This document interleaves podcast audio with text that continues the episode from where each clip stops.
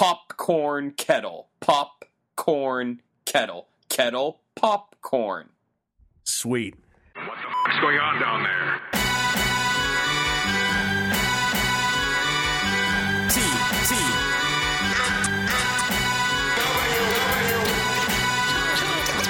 thousand.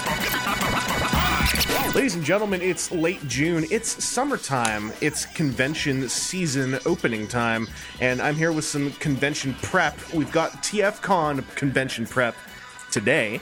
Uh, I'm joined by uh, the the leading head of the Cheersian brand uh, at Cheers Ian on Twitter. Ian, hi. Hi, how are you? Uh, pretty good. I'm actually in BC right now, um, so I, I, I'm I'm not in Toronto proper, but I will be back in time for the show. Yeah, my parents literally got back from the BC yesterday. They were actually probably in your neck of the woods because my dad said, "I walked by a store that I think you'd like," and I'm like, "Cherry Bomb Toys." He's like, "Yeah, that was it." Yeah, that uh, that store actually has turned their second floor into a toy museum. Which yeah, is, that's what I've heard. I heard it's quite impressive. Yeah, I filmed some stuff there a couple months ago. I'm going to get that video up probably in the next couple weeks, and it's it's incredibly impressive, especially given just the nature of how projects on this island tend to go. Like that, they're actually able to have a collector toy store here is incredible. Um, I'm also here because I'm fleeing the heat wave.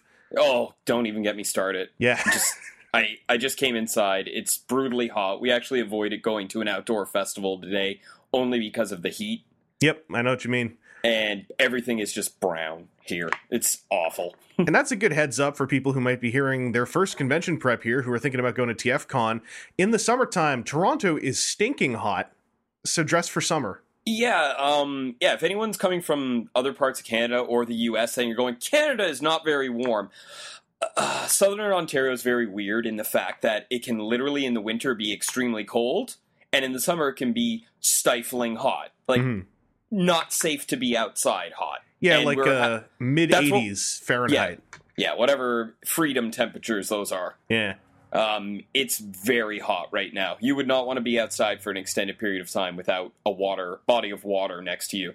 But thank goodness, if you go to TFCon, you technically don't actually have to go outside. Although you, you might want to. You might want to, but you don't have to. Yeah. And uh, for those also who are listening to this for the first time, who might not know who Ian is, Ian, uh, can you share with us that, well, me, but, you know, the listeners, uh, a little bit about your relationship with TFCon and who you are to TFCon right now? Yeah, I'm. Uh, well, my name's Ian, obviously, and I've been involved with TFCon in an official manner since.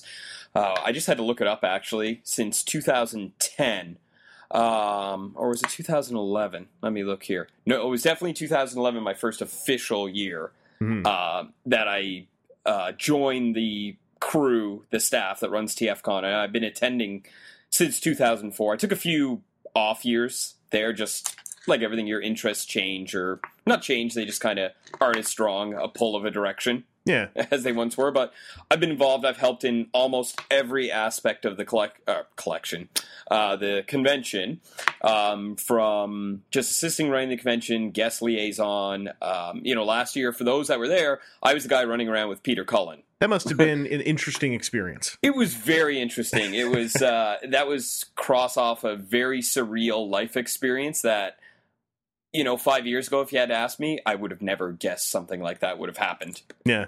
Yeah, it was pretty cool. And uh, right now, my main one of my main goals, our main jobs at TFCon is I run the charity auction, uh, auctioneer, uh, bug people for donations, that type of thing. But I've been involved in all aspects, everything from input on our various exclusives over the years to input on the custom class, uh, literally buying just markers that the convention needed. I've done it all. So Nice. You've got the Um, resume. yeah, I'm gonna just uh, footnote that by saying if anyone is curious, uh, Colin Douglas is the organizer and operator owner of the convention. Just so there's no confusion on su- on um, social media, and you can find him around the internet, also known as Super Megatron. Just so that is out there in full. And if you have listened to TFCon preps before, you have probably heard Colin once or twice. Uh, he has been on our show a bunch of times. He's also been on a few numbered episodes way back when we were kicking off this thing, uh, this WTF thing. Uh, so you mentioned the charity auction. That's where I wanted to begin because uh, now is the time to really be thinking about that. Uh, last year was the first time I put something into the charity auction, and uh, maybe I, I know maybe I have a weird perspective on things. I found it incredibly fun and enjoyable to watch people bid on a, a box where I didn't have any clue as to what was in it. I just said, "This is my mystery box. Who's going to bid?" And it, it went higher than I thought. Yeah, I that's one thing I do love about the charity auction. It's very exciting. It's a lot of fun. I'm gonna I'm probably personally biased, but to me it's one of the most fun events the entire weekend just because everyone is so at that point pumped up, ready to have fun, and it's it's even if you don't buy anything, it's fun to go just to see and watch how high some items sell for and how low other items sell for. Oh, the the drama of the auction is worth at least spending an hour or so in there for because it Yeah. usually runs a couple hours. The the actual auction style part yeah, of it. we had yeah, we had so much last year. We didn't even. I'm going to say I don't even think we got through fifty percent of the items we had. I'm going to say we maybe got through a solid thirty or forty percent, and then at the end, and I can't guarantee this is going to happen every year because it all depends what's donated and how quickly we go through. Because John Machida Jr., who was hosting last year, a lot of times where I was kind of ready to move on to the next item, he would really play the crowd to get more bids. yeah. So it worked out, but then we didn't get through as many items. So at the end, I just opened up and said, okay, come up and we're going to make a deal for things you'd like to buy. And that, that ran a lot more smoothly than I thought that would run. Uh, yeah, and most people, I'm going to say 95% of people were super fair about what they were offering because they did realize it was for charity. Please don't come and pick up a $20 toy, toy and say, how about five bucks? yeah. Uh, Like it- like I think I, I think I grabbed like a bag of uh, like semi knockoffs for like thirty bucks. Yeah, I do remember that. You got those uh, The Dinobot combiner. Dinobot Combiner Star Weirdo. yeah, Star Toys thing. Not really a knockoff, but pretty much a knockoff. Oh, there's just such a weird story behind those. I won't go and you were here. legit like curious about those. Yeah, um, and then I ended up I got to do some work on them, but I, I read Right. around and the things I need to do work on them for. It's not uncommon because there's uh, I'll, I'll quickly say those things were designed by TFC, but then TFC never produced them, and another company bought the designs off TFC. Right. Okay. Crazy story. Yeah. Uh, so uh, just going back to the charity auction, like you can, it's crazy what people donate. I Oh, am yeah. always shocked every year at some of the the variety and the items that people donate. And in in a, in a purely collector sense, I found the charity auction is like one of the prime places to go for what you'd call the mid tier Transformers thing, like the Yeah. the mid 2000s piece where you don't usually see them in dealer rooms unless they're broken, but then they're either broken loose or mint in box. Uh, charity auction, I found a lot of that stuff was showing up more like here's a loose mint one or here's a bunch of them in box, but for a decent deal.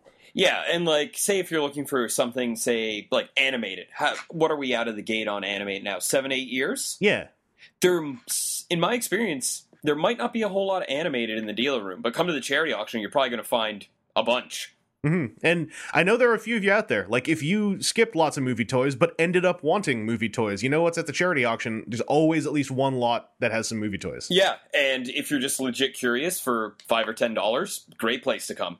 Yeah. Um, also, uh, the other side of the coin with charity auction is if you have a bunch of movie toys that you you just don't want anymore, and you don't want to go through the, pro- the trouble of selling them, assembling them into a box and then throwing in a few kind of choice things sprinkled on top, it makes for a nice one-shot bid piece. I yeah, yeah. So that's one thing I will touch on is we are looking for donations. That's what really makes the charity auction happen is donations. Um, so it's a great way. A lot of people are like, "Oh, I got all this stuff. I don't know what to do. I don't want to sell it because it's a lot of work." Blah blah blah blah blah. I can understand that. I have been on an eBay blitz lately, and I'm Mhm. really starting to hate toys. Yeah, I know. I've I've seen your Twitter. Uh, what is it? Every couple days, it's like 15 pictures of what is this. what is this? And I don't want to come off as an idiot saying that stuff, but usually people on Twitter are much better at that than me. Yeah. And I get an answer in about a minute versus me going, okay, I have a single red missile. Yeah. And, And yeah, for, for clarification, that's the what is this is like random bits and pieces. Yeah. Oh, it's like, well, that's a missile from so and so. It's like, oh, that's a toy I haven't had for a while that can go in the garbage because it's not a G1 accessory that people would pay money for. Hmm. It's Yeah. a movie toy missile or something along this line. But yeah, and I keep my accessories well organized too. but yet I still have random bits kicking around. It's not fun. I don't get how people can on because I've seen it happen where where like you get a reply within five seconds on a missile, and I'm like, Yeah. how did they know? Oh, I know, and I'll I'll fully admit I'm not good with remembering what accessories came with what figures. Yeah, I'm really not good at that. And it's especially bad where I have a big Friday the Thirteenth collection, and they all came with machetes. yeah.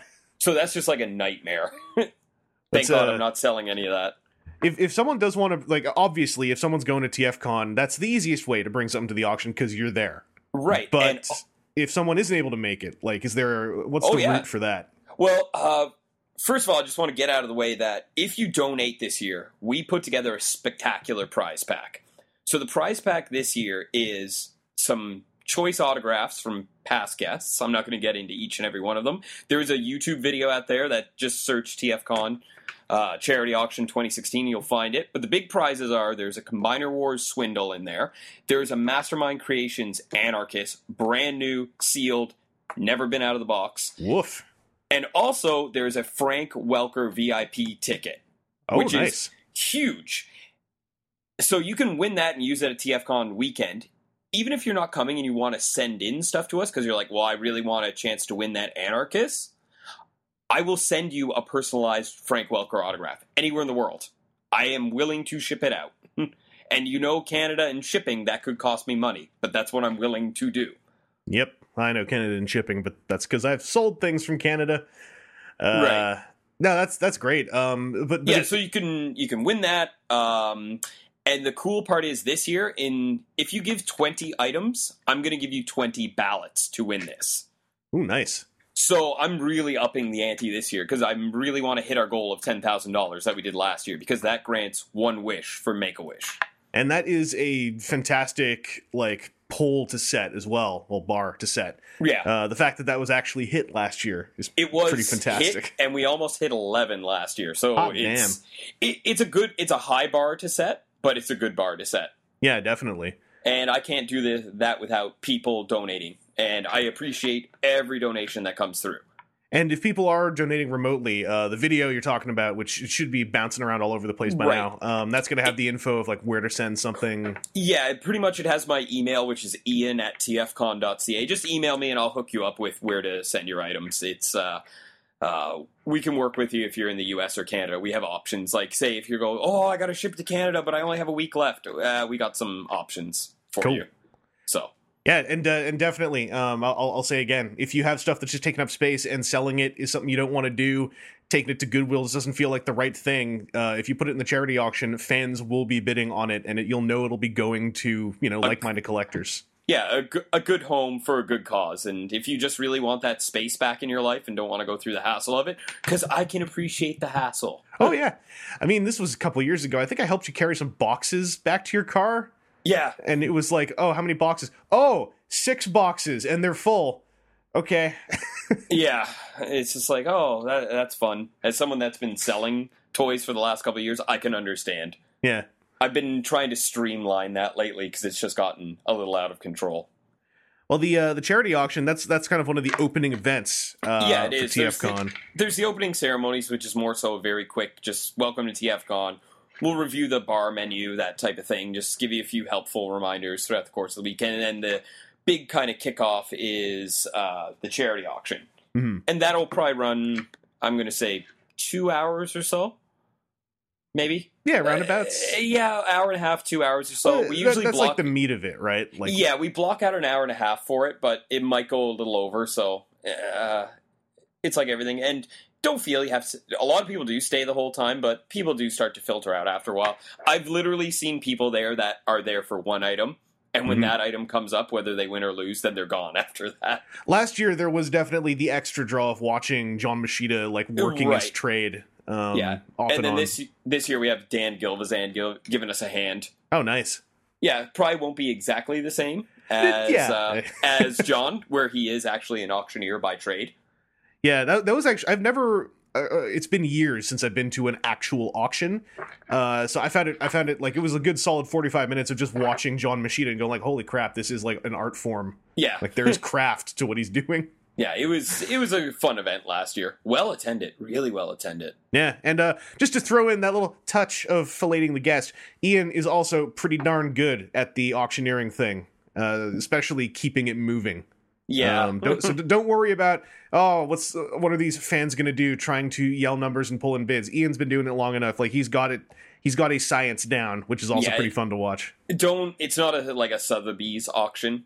yeah, So I try and keep it entertaining for people that are watching, and I I I don't tend to stay on items if I can tell people aren't interested in them. So yeah. No, that, that's actually some of my favorite stuff. Like when it's something like, all right, what's up next? Someone, you know, one of the uh, the help hired hands come out with like six carded movie one toys, and it's like, huh, yeah, no, all right, next. yeah, let's do something more interesting. Yeah. or the carded Batman and Robin toys. Yeah, forgot about those. yeah, and please, no one donate starting lineup figures. No one wants those. Just, just don't, please. Build a house That's, out of them. It's more fun. uh, that's the only thing I ask. I'll take anything as a donation. Just every year, I'm left over with starting lineup toys, and I couldn't even give them away to children last year.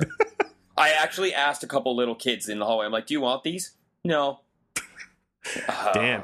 yeah. One of these days, uh, someone who does their their own scratch build stuff is going to figure out how to just melt those things down for material, and we're Yeah. going to solve this problem. But in the meantime, one- yeah, Once and for all, those in the pop vinyls when that bubble bursts.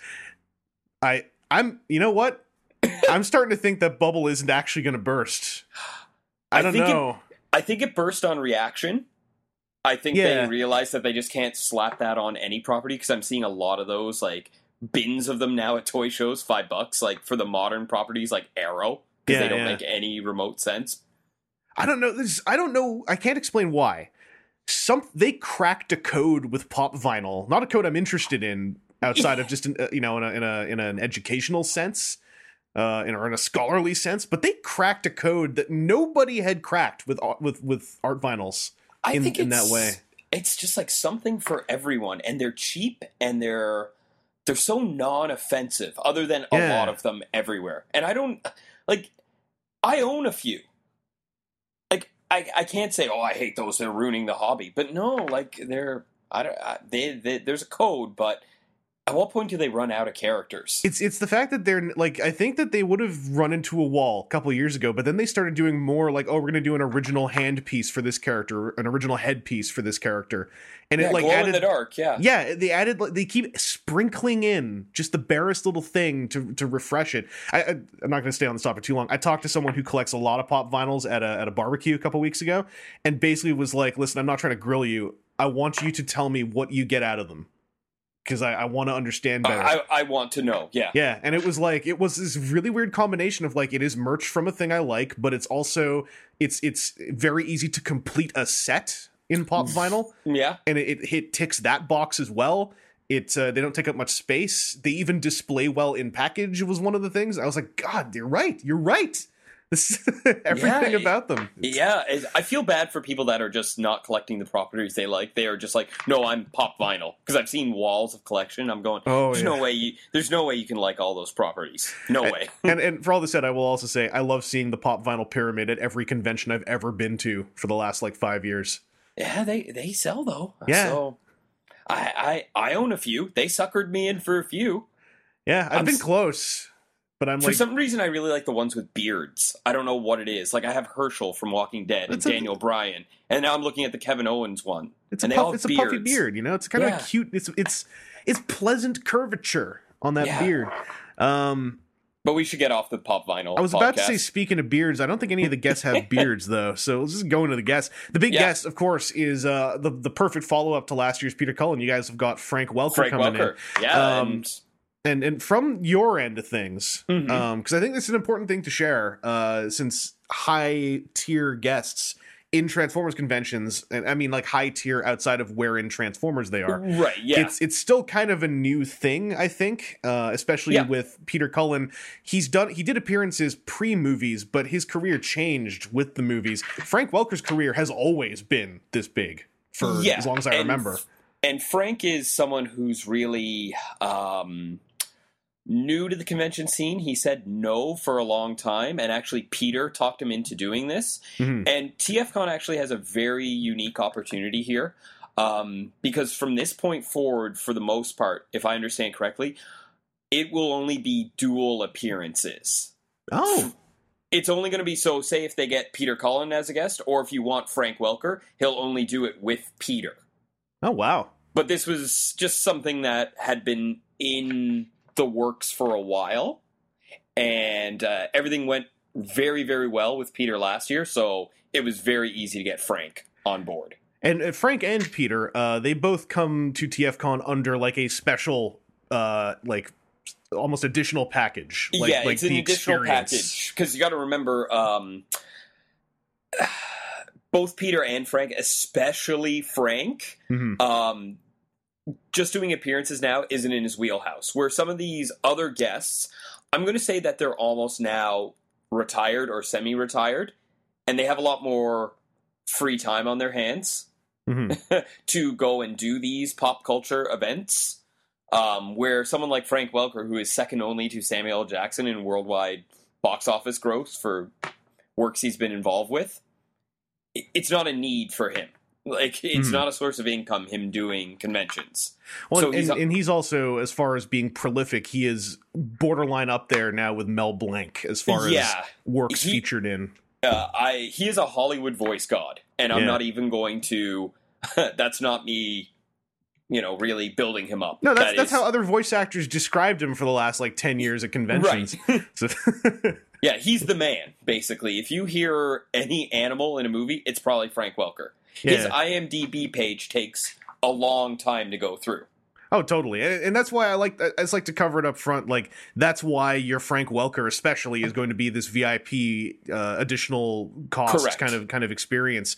Uh, also, because uh, with the two of them being involved with the live action movies heavily and as faces of those movies, they come with uh, with agents, they come with PR people. They come with PR people. They Um, they've been around Hollywood for a long time. I was going to say, as you were, since you were kind of the handler for Peter Cullen last year, you've probably got some firsthand experience with like the, you know, the the business end of having to make sure they are in certain places at certain times, etc.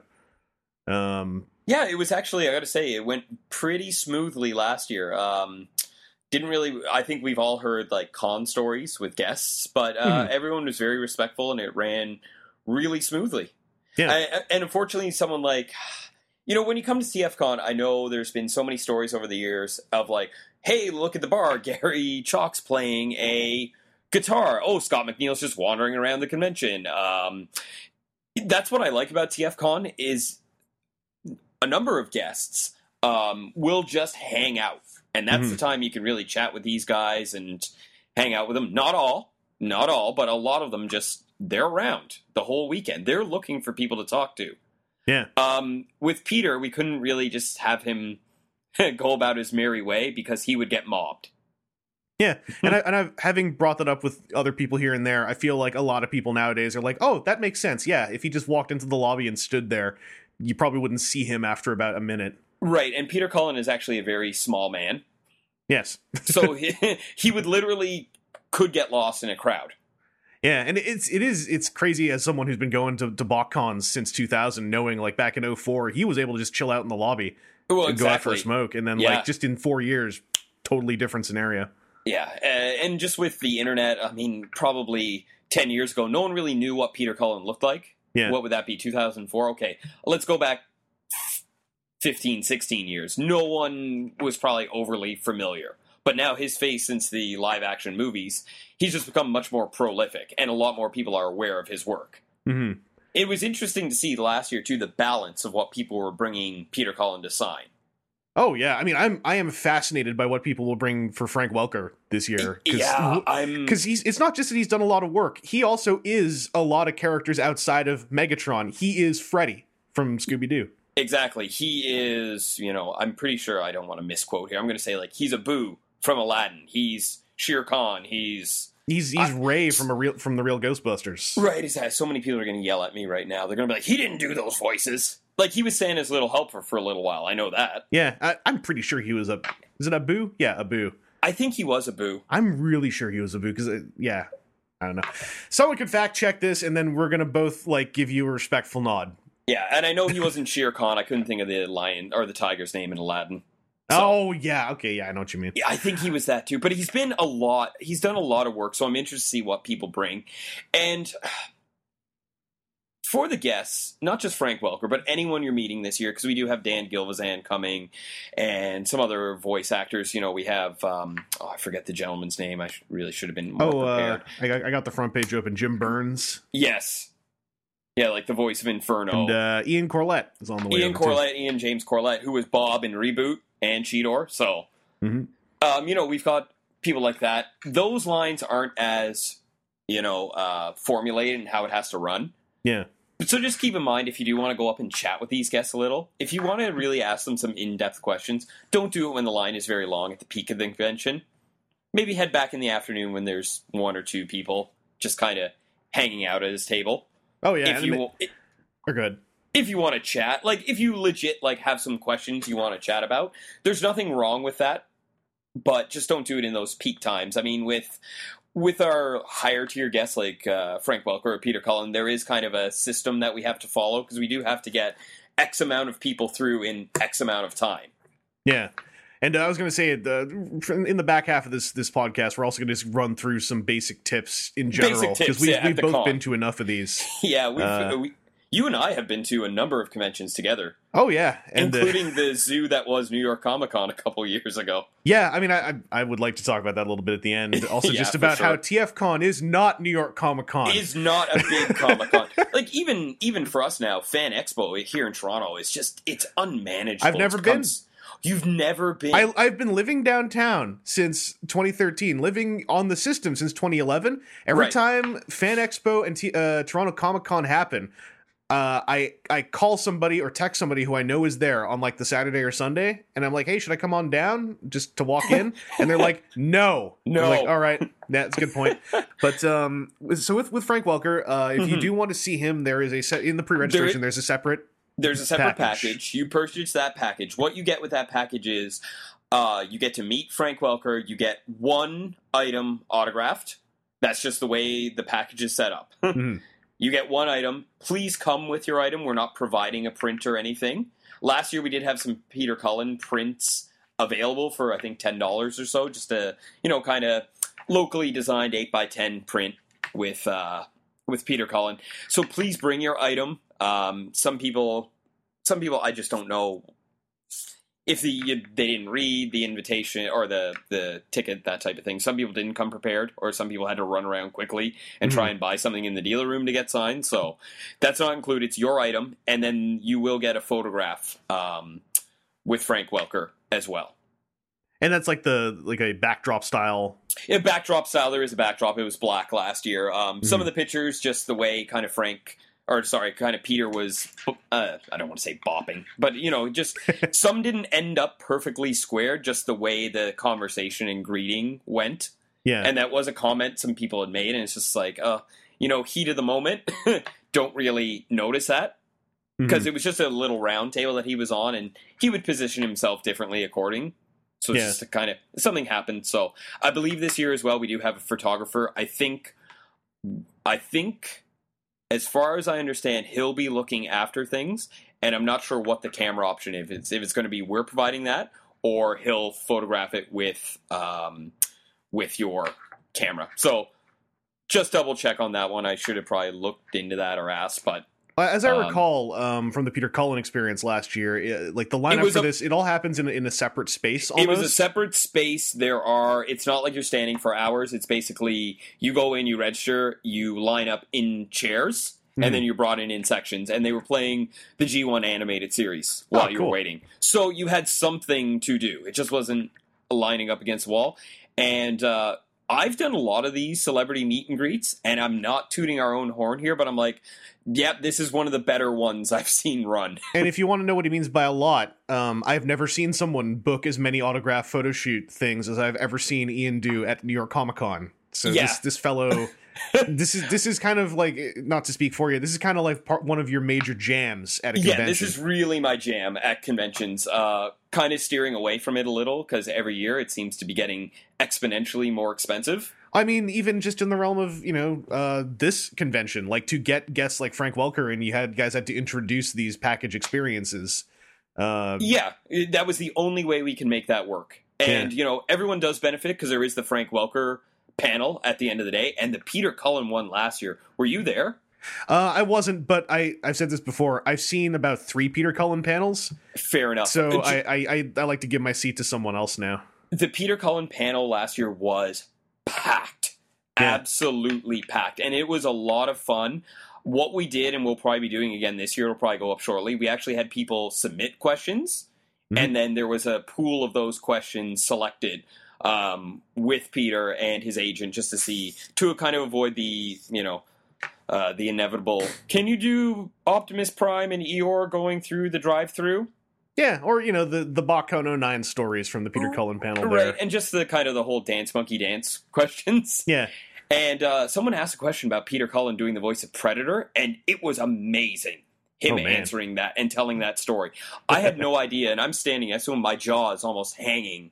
And he just starts out of nowhere doing the Predator clicks and snarls. yeah, It, it was awesome. To and to hear a story like that, and it was just you know, being there and running it, he was so much more relaxed and prepared that he had already looked at the questions. There was none of that kind of like downtime or lag of trying to think how he's going to answer this. yeah, and and especially for Frank Welker, who's sort of new still to doing all this. Right, like it's yeah. going to be. I, I would expect it's going to make for a pretty solid thing. Um, Yeah, and I, I- I I heard. wouldn't- Well, Frank was he was at BotCon earlier this year, and I heard that from people who went there that he's he's already getting the, the groove. And Oh, that's he- good. He's getting real good at like you know in his autograph line, little kids come up and want to do you know oh you're Megatron. He just like friggin' snaps that Megatron voice out, and it, it makes people go like ooh it's Frank Yeah. Welker. Peter was very go- good with that Oh, he's last year. he- he's like friggin' just Yeah, he's Oh. he's awesome. And then it was awesome to see the kids either light up or just look at Peter like, "Why is that voice coming out of you?" yeah. I'm almost a little frightened.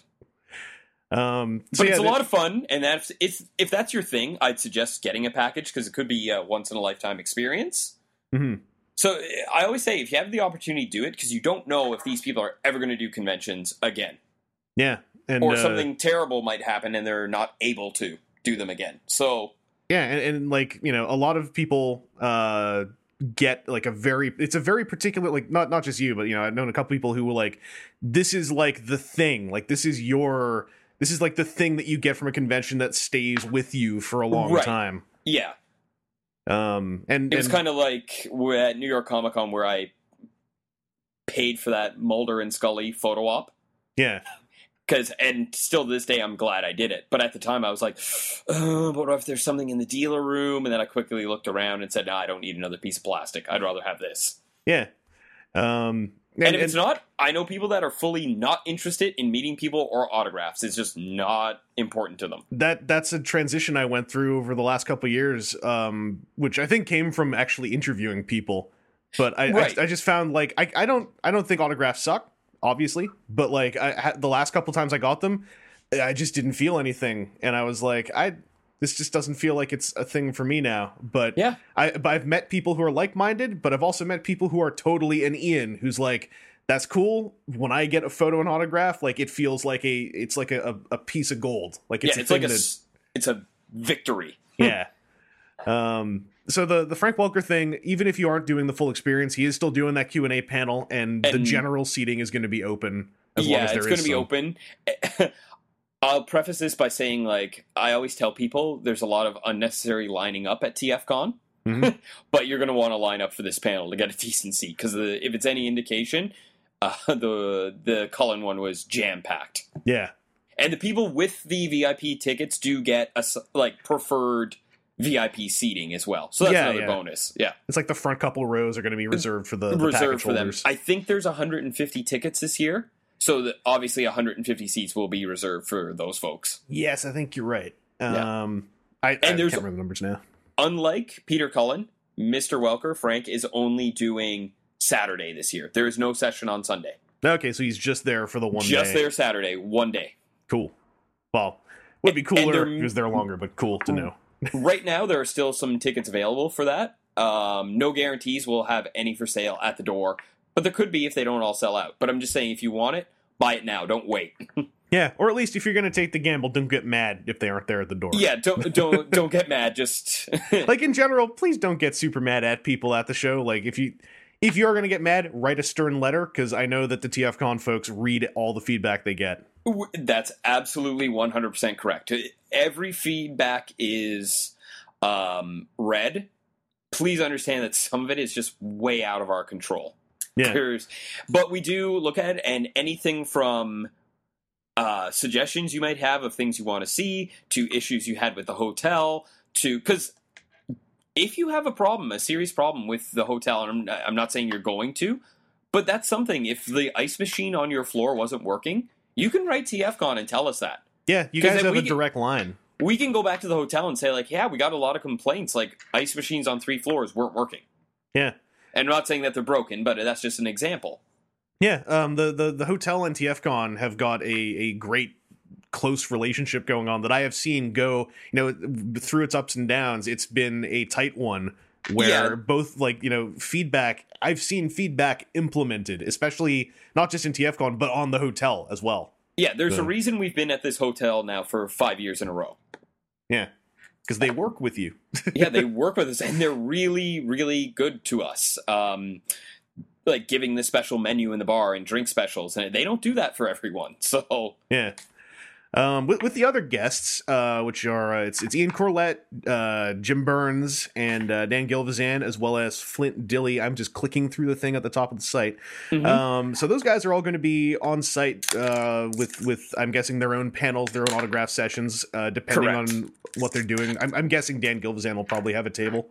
yeah, they Um, they're all going to be signing at their tables for a while. Uh, the only one that mm, I would be up in the air about is maybe Flint Dille, but Mhm. I'm going to assume he's going to be at his table, just basing on um, really how things have run the past few years. The only guest that's not going to be at the table all day is obviously Frank Welker. Yeah, And they and when I say all day, I don't necessarily mean all day. they do take breaks for lunch. yeah, Um, and it, if you're waiting till Sunday to maybe meet the guests, meet them early because a lot of them will leave by say, depending on where their flight is, they might have to leave at two thirty in the afternoon, even though the convention goes till five.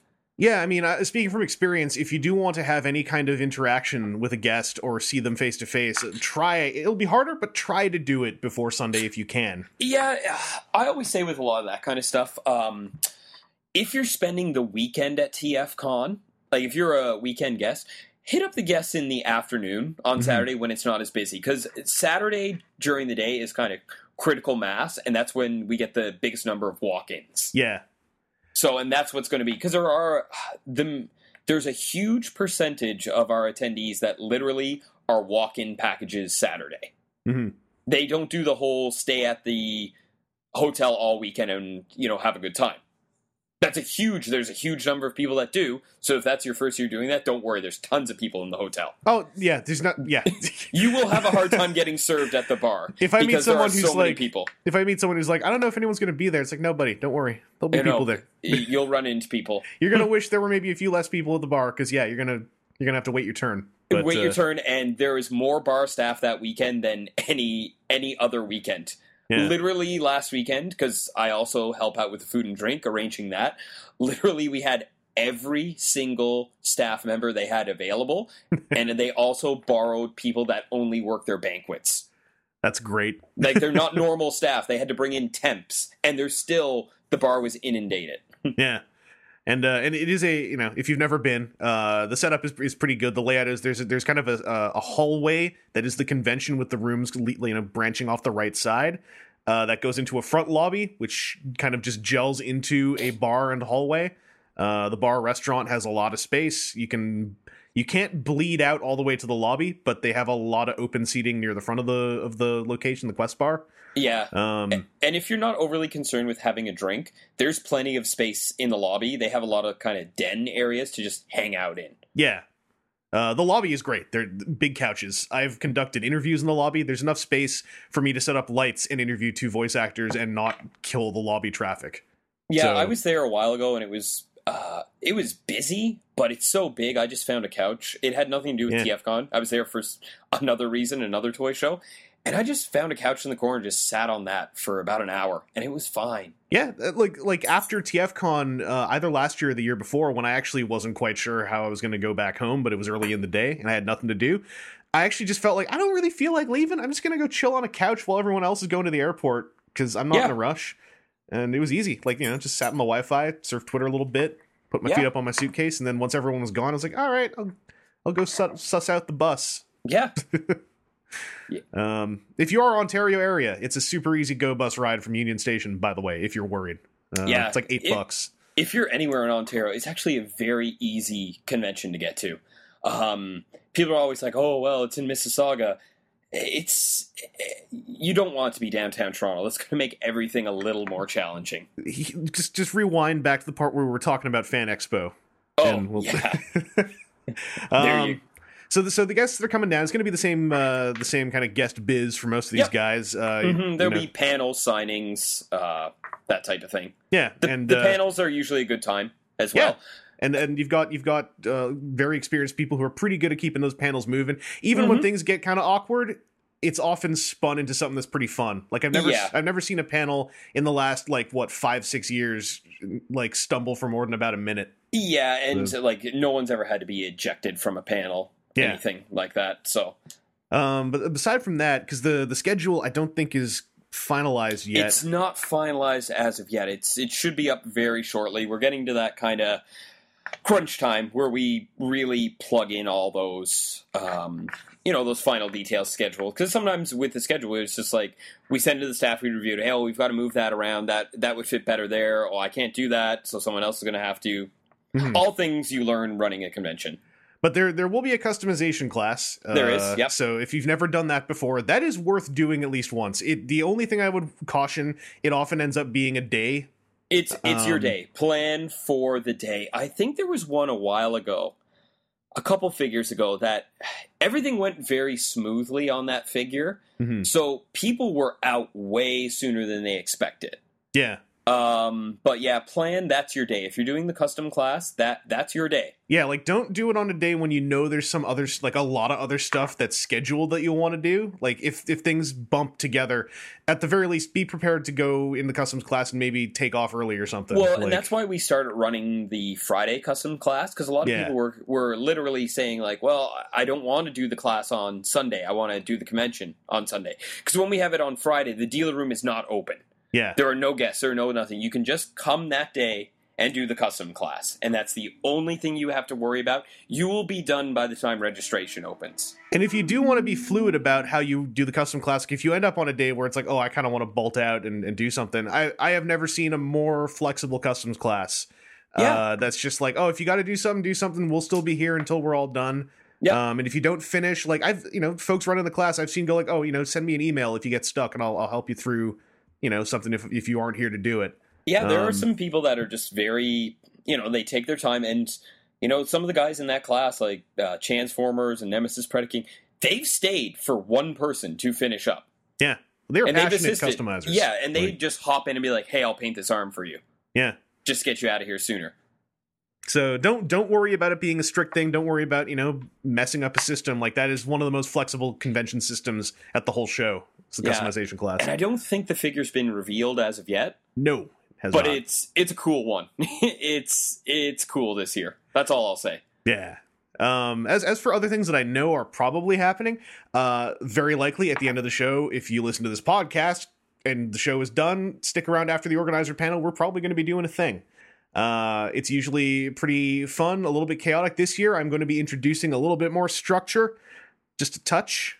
I have plans, and I have Plan Bs and Plan Cs. Right. So uh, don't worry about the WTF panel being weird. There's going to be stuff, and uh, It's always a little different than a normal episode, anyway. Oh yeah, like c- commonly, if you've never been to one of our panels at TFCon, Nemesis Predaking is usually there with a sizable Nerf gun.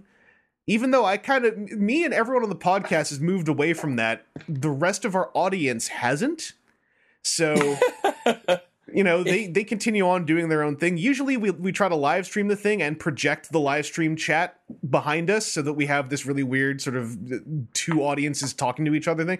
It's interesting. And uh, you know it's also when we're doing that panel there is nothing else happening. It's just the av crew cleaning up pretty much The Nerf gun is like when a wrestler tries to change their gimmick and people only want the old gimmick. yeah like I, I we were even we were me and aaron made it dark we were joking darkly about where this could go and it just seemed people really just clung to the nerf gun really what it comes down to is uh, eventually getting shot malwave gets the- shot yeah. but yeah eventually Yeah, with he a dart.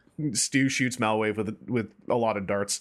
Um, but yeah, that is probably happening. Basically, TFCon has been real good at having some representation from just about every modern aspect of our fandom, from cosplayers to people who make videos and other types of media to you know podcasters. Um, so once, Yeah. or go ahead. Oh, I was just going to say, like, the evolution of TFCon has really changed over the years. Mhm. And, like, YouTube is such a big part of the fandom now. It's glad to see it incorporate it. Because I was thinking about this earlier today when I was going to talk about stuff. I'm like, man, the difference between, say, TFCon 2004 and TFCon 2016 is just night and day. Oh yeah. I mean, um, there are there are like th- there have always been fandom personalities, Mhm. but the nature of it has very much changed. Yeah, very Um, much. and it's not just toy reviewers it is it is just people who make media they love be it videos be it podcasts um, there are there are a lot of transformers podcasts that have dedicated listenerships now Oh, yeah. much yeah. differently than the way that listenerships were in 08 when we started this one Mhm. um, and it, it's so it's- many have sprung up and actually gotten a good foothold of like a listenership. It's it's interesting to see. it's it's I, I really like it and uh what i'm hoping uh the i guess the, one of the backbones of the fan media side this year i believe is going to be collaboration. Uh one of the cruxes of, of fan made media that i think we're all starting to learn it's not like tv channels. It's not tune into mine not his. It's more tune into both of ours because it's a la carte. It's a la carte, and we might collaborate one day. yeah. Uh and and toronto is a growing space for that stuff and not just because a YouTube thing opened, but uh, that's been a huge part of it.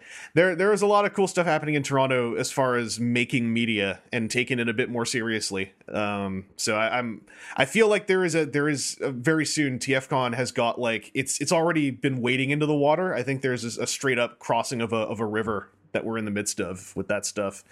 Uh, now that I'm done sounding like a cyber hippie, No, that's um, fine. the uh, the dealer room is going to be packed. I believe I saw TF Source saying they're coming. I believe they are coming. Yes. Uh, that was Yep. just on Twitter. Um, Yep. But if you are looking for Transformers, other toys, third party stuff, etc., j- by Sunday, everything generally is showing up in that dealer room. Mm-hmm. Um, and uh, there are no, like, as of a couple years ago, I believe, there are no longer TFCon produced exclusives, but a lot of companies bring exclusives to the TFCon dealer room Correct. as, yeah. you know, kind of the new form of the exclusive. Yes. Um, we were producing exclusives ourselves for a number of years. Um, just the way the whole third party industry has shifted, and I don't going to get in the whole thing of like, why don't you have official exclusives? Why is it like this? There's thousands of hours of audio on why and how and how this works. So Mhm. right now TFCon will not be producing our own exclusives just because it's changed. Other third parties have been coming and bringing, say, like um, TF Source. I, I'm going to butcher the name. Was it Chigger? Uh, sh- sh- oh no, it was uh, it was so yeah, it was uh, an astro. It wasn't actually him. It was Evil Star. Oh, okay. That was the exclusive. Don't ask me how. I don't know how I am for some reason able to just library style keep all these fake names from third party things straight. Yet, like you try to tell me a simple game at a bar and I can't remember the Yeah. rules. But Uh, yeah, I, am at the point now where there's so many out there. I'm literally just calling them like not Blitzwing, not Astro Train. Oh, that's KFC's, not Swerve or not. yeah. The, the fun part is I just tell someone, okay, what character is it, and what's the thing that makes it different from the other ones? Oh, his name is this. Half the time, someone's like, I didn't even know that was the name. That's a funny name. yeah, well, th- that's kind of how I am with all those reflectors out there now. I'm like, like, what, uh, what what's an Evilla star? And I'm like, look, Yeah. I don't don't know. I just know that's his name. All right. Right. So like TF Source brought theirs last year and they sold it. Yeah. So it's no longer necessarily the only at TFCon. It is a TFCon exclusive, but they might take them back and sell them on their website. So don't be upset that it's not maybe a true exclusive. They start off as TFCon exclusives. And if anyone's after those, I know there are rumblings of a few this year. I Mhm. cannot confirm nor deny what might show up. Yeah, it's uh, it's kind of like a San Diego style thing. They debut at the convention, and then if stuff is left over, it goes online. Right, and there's always there's been the few. Um, I don't think there was one last year, um, but there's been a few of the whole Ninja exclusives. Oh, like there, yeah. there'll be one announced, and then you walk in the day show. It's like, wait, what? Well, T- TFCon Chicago, perfect example. We all show up, and then TF Source is like, "Oh, by the way, we have this Toy World Grand Maximus yeah, that they exactly. made that you've never yeah, heard of." Grant. Yeah, and he's right here for sale. he's right here. You can buy him right now. We have a hundred of them. Yeah, that was real fun. Um, yes, But so, yeah, a lot of these companies tend like some companies will start talking about it, but there are some that actually like to do the ninja reveal. the ninja reveal, um, just because it kind of creates a buzz. yeah. So uh, yeah, th- that that's how the exclusive thing has worked. As he said, like I think we we've had conversations on this podcast about the shift at TFCon with this stuff. A lot of people I've talked to who have gone to TFCons as long as I have basically saw this coming for a good two years, and when it when the shift fully happened to just retailers bringing their own stuff, me included, a lot of people were like, "Yeah, I don't know, maybe it could have even happened last year, but this this is the the direction to go right now." Right, and it's kind of one of those whole thing like one company did it, so all of a sudden three, four, five companies are going to start doing it. So you have your options out there. Yeah. And uh, I will say, for those curious about the dealer room, it has become heavy on third party products. Yeah, extremely. In fact, if you're looking for mainline Transformers, unless it's new, uh, like like I think Titan's Return may well be a, a presence in the dealer room Yeah. it's, it's going to time well with that release. Right, and if, because I think they're starting to hit in stock in, say, BBTS. Yeah, So if those are what you're after, um, go after those first Uh, because they're going to get snapped up really quickly. We all know how Transformers fans are, and I'm not going to say it again, but I think we've all said it a million times before. You'll be able to get the mainline stuff. yeah, Th- There's no need for tears or anger or anything if, say, somewhere was sold out of the Titan Masters Blur. You'll be able to get that, and in four months, you'll be complaining that Toys R Us only has Titan Masters Blur. Yeah. Like I, as someone who is who has proselytized about the don't snap up Wave One at, at scalper prices, basically. Yeah, For most, I also I've come to appreciate. For some people, they're like, "No, I know that, but that's going to be my adventure at this convention. I'm going to go and just try to friggin' get a Wave One blur, and That's I'm, fine. I'm even willing to pay 25 for it because that's just that's that's the adventure I want to go on, and it's like that's cool. Yeah. Like, go for it. yeah, yeah. And if that's what you're after, that's fine. But just please keep these things in mind. Um, what I've really noticed in Transformers in the last few years is that everything hits, kind of hits a peak, and either stays at that peak, plateaus, or takes a sharp nosedive. Mhm. So, like some toys, if you're after back catalog stuff, some toys have really spike in price. Like for some reason, those War for Cybertron toys sell for really high money now, Yeah, and I'm not really sure what the cause of that is, but they do because there was plenty of those when they came out. or you're given you know almost any given movie leader toy. Yeah, it just okay. They all sell for like seventy five dollars minimum now, some more. Yeah, Like that Shadow Command Megatron, I have no explanation for that thing. I and it has like three third party upgrade sets done for it as well Yeah. that people have Yeah. been clamoring for. So it's like, Yeah, all right, I- cool. uh, okay, I don't get it, but uh, you know, and you know, the dealer room's going to be heavy on that. It's going to be hit and miss for import stuff. Um, only because I say I say hit and miss because a lot of dealers a few years ago did bring a lot of import stuff in.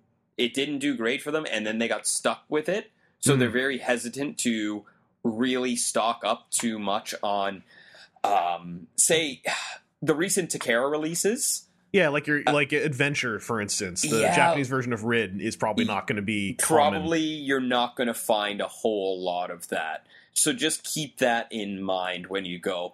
Um, you know, we might as well, we're kind of in the dealer room. We might as well kind of say, like, what I try and tell people the dealer room plan. Make a list of what your things are in priority. do your research on what they're going for, and this year especially, factor in the cost of exchange. Yeah. Don't do the whole why is this 150? It's only 99 on BBTS. Yeah. Bear in Well- mind that our dollar plummeted in the last 14 Plummeted. months. So you can throw at least 25% exchange on that. A lot of these dealers are smaller operations, Mhm. so they're going to have to pay a higher premium anyway, and you don't have to factor in shipping. Now, I've Like, just- I've, uh, I've spoken to a couple dealers uh, who who primarily who have a lot of fingers in the, the unofficial realm, Right. which is all priced USD first because that's one of the biggest buying markets, Right. and uh, none of them are happy to be marking that No. stuff up. No, one dealer especially, I was talking to him, and he's legit bummed he has to sell this stuff as high Yeah. as he does. Um, I bought something from him, and he was kind of embarrassed to tell me how much it was. And I was like, "No, dude, that's fine because it's 68 on BBTS. Yeah, like your price is actually right where it should be. I know it seems ridiculous, but I know how bad our dollar is right now from someone that's buying a lot from the states. And, it uh, and like I, I I took it right in the face when I went down to TF Expo in Kansas last year. That was basically on the day our dollar began its plummet. Right. I was in the airport trying to use the ATM in the international section. I called my mom because I was like, "Is this ATM ripping me off, or did something happen?" oh, Because like I like this was right after a trip to visit my girlfriend in Rochester, Right. before it plummeted. The next week, I'm like, "Oh, I should take some American money out. I'll take out 150." It's like, "Well, this is how much it'll be in Canadian," and I was like, "Pardon me." yeah, pardon me. This should be about 160, not 190. What's going on here? Yeah, uh, like like to to be in an airport going to a Transformers convention that weekend was the fastest turnaround of realizing the new now. Right. Uh, yeah. So uh, just do your research. Do the exchange research. Um, go with a plan. I mean, you can go with a bunch of money and just go willy nilly, but I've found that's not the best thing to do. I've done that, and I kind of come home at the end of the day and go, "Wait, what?" Yeah, you, you have more fun if you have at least a light plan. Like if you have, a, it's great to go with an easy but satisfying Grail because then you also feel great when you grab it. Yeah, it's like um, for me, I'm really into G1 stuff. You know, me, I'm like, okay, I want to get a G1 Carnivac Yeah, this weekend. that's my goal. I got it, and now I can move on. and there is still uh, uh, there is still G one representation. There is at least one table that'll probably have uh, an extensive parts bin uh, organized for you to, to dig Yep. through. there are some dealers that come out for TFCon that don't come out at any other shows. Um, so there will be G1 representation there if that's what you're into, but it's going to be heavy on the third party and kind of hit and miss Mhm. for everything else. So, you know, don't get upset if it's not in the dealer room. Um, I know for me personally, there's not going to be much I'm looking at this year. Mhm. Um, but that's just where my collecting habits have gone. And anything I kind of want that's kind of in the pipeline, I've gotten at this point or have already prearranged for. Yeah. But uh, speaking of the third party stuff, in the dealer room, um, there are often reps from at least one or two companies. Yep. Uh, often the dealer room ends up being one of two major places throughout the convention to see some stuff that might not even be out yet, as Right. well as to see a lot of stuff that's out that maybe you haven't seen in person, which uh, is an amazing way to get to preview some of this Yeah. pricey but weird stuff that you might be interested in, but you don't know what it's like.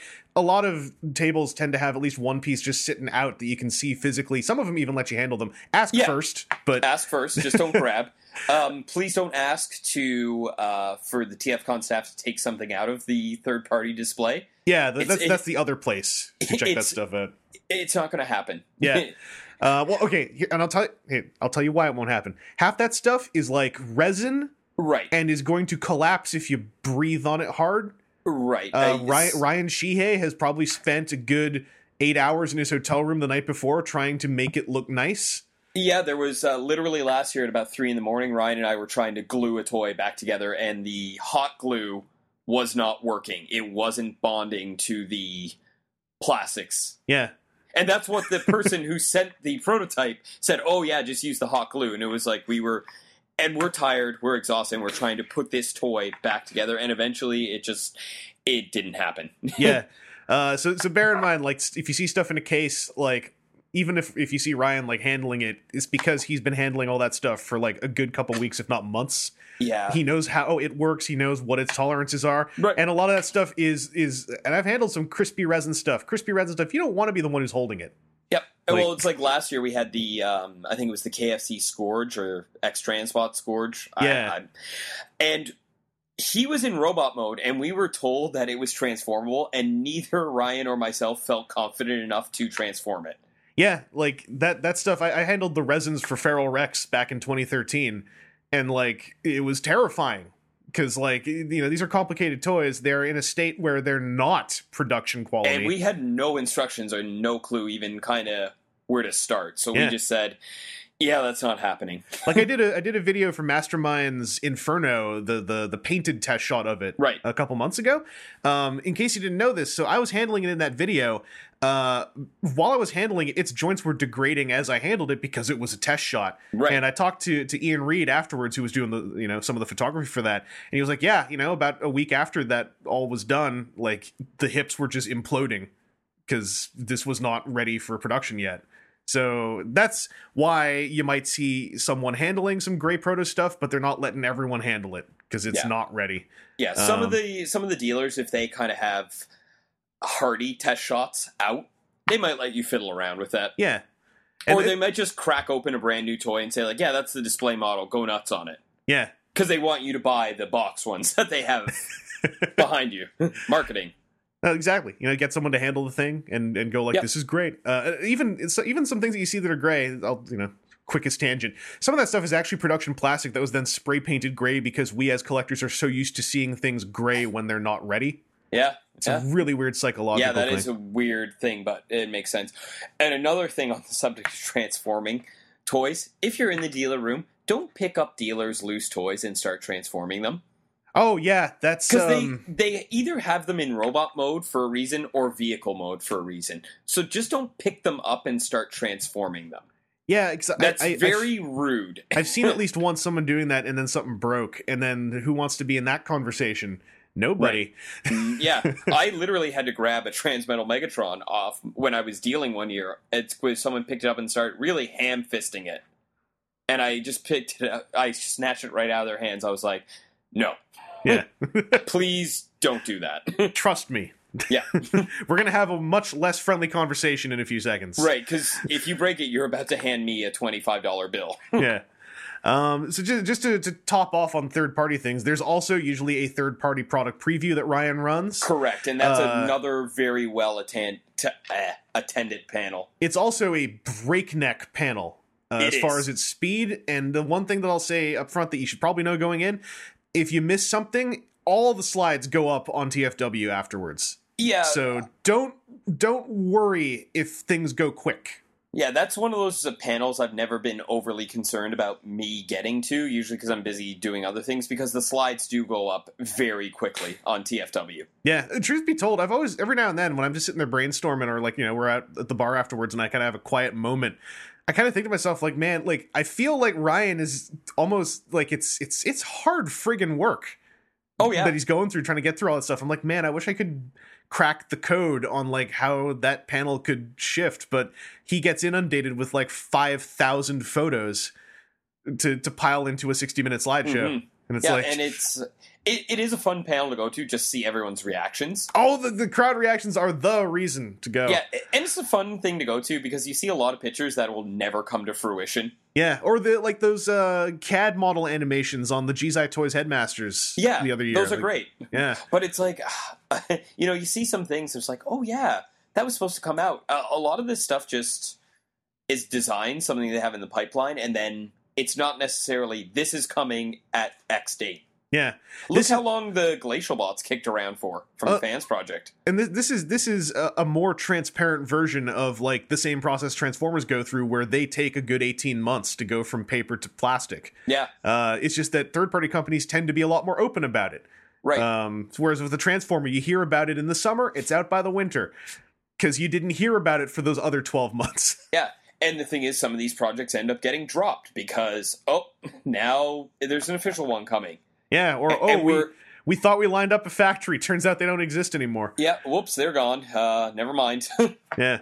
Um so I, I I love watching that thing because there's also been like a, a tonal shift in that as well. Where I think years ago there were more projects being shown that also never happened. Oh yeah, And- way more years ago. Almost everything now, I'm going to say if you go back, I think let's go back five years or so.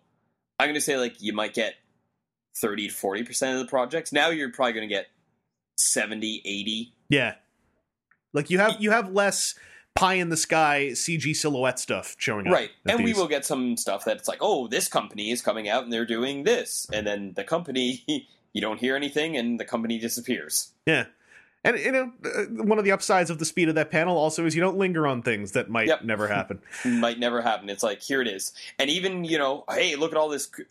The Fans Project Headmasters, like, we're still waiting for a huge chunk of those that were, you Mhm. know, previewed, I'll say. Yeah, well, like that, like back when we saw those previews, that Minerva was like in such an unfinished state compared to everything else. Right. Uh, that's ju- that's what some like if you look at fan like fans toys. I don't buy a lot of fans toys, uh, but they're one of the premier masterpiece alike companies. Right. Their last three pre-orders that they put up were like your usual third-party pre-order, where it's just the CAD model, Mm-hmm. but their date is like 14 months from the pre-order Right, going live because they're getting more realistic about. Oh, right, we keep delaying everything so long because we are making complicated toys. Yeah. Uh, Complicated, well made toys. Yeah.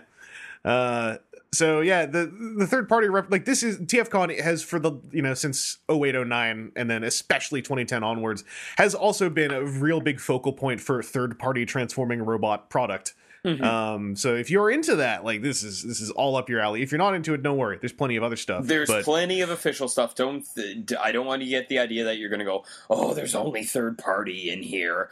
Oh, I don't like third party. There's pl- there's something for everyone. Just I always want to caution people when I say when you're going into the dealer room, it doesn't mean that magically everything's going to be there. And uh, continuing the dealer room tips, uh, the easiest one that I, I think is real valuable to tell first timers: bring cash because you'll Bring be happier. cash. Yeah, a lot of the dealers do have square readers now, but not all. Yeah, and even then, like it's it's simpler uh, to do cash. You're uh, in my limited experience, you need cash if you're going to haggle.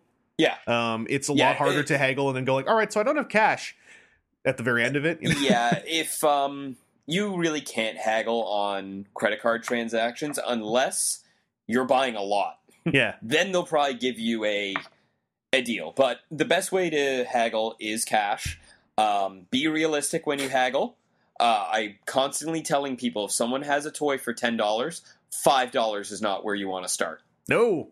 Uh, That- the, the As someone that sell toys, I'm going to immediately shut down if you go to five from ten.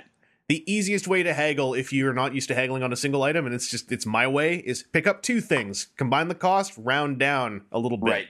and then go from there. Yeah, it- uh, my haggle is literally I just ask the dealer, and I know what items I can haggle on and what I can't haggle on. New items, not really where you want to haggle on. No. Like the newest item out there, no, these dealers, if it's new, they've imported, they have their price, and that's their price. yeah. You can haggle on the older items, and I just tend to go, what's the best price you can do on this? Mhm. And it's a very quick and easy, uh, man, I can do eight. Man, I can do 15. Man, I can do this. Or some guys will say, that's my price. Most dealers, I'm going to say, do have a buffer in for the older stuff, but some people just have that's what they want for stuff. And if it's not a price you're willing to pay and you can't haggle, move on. It's Yeah. fine.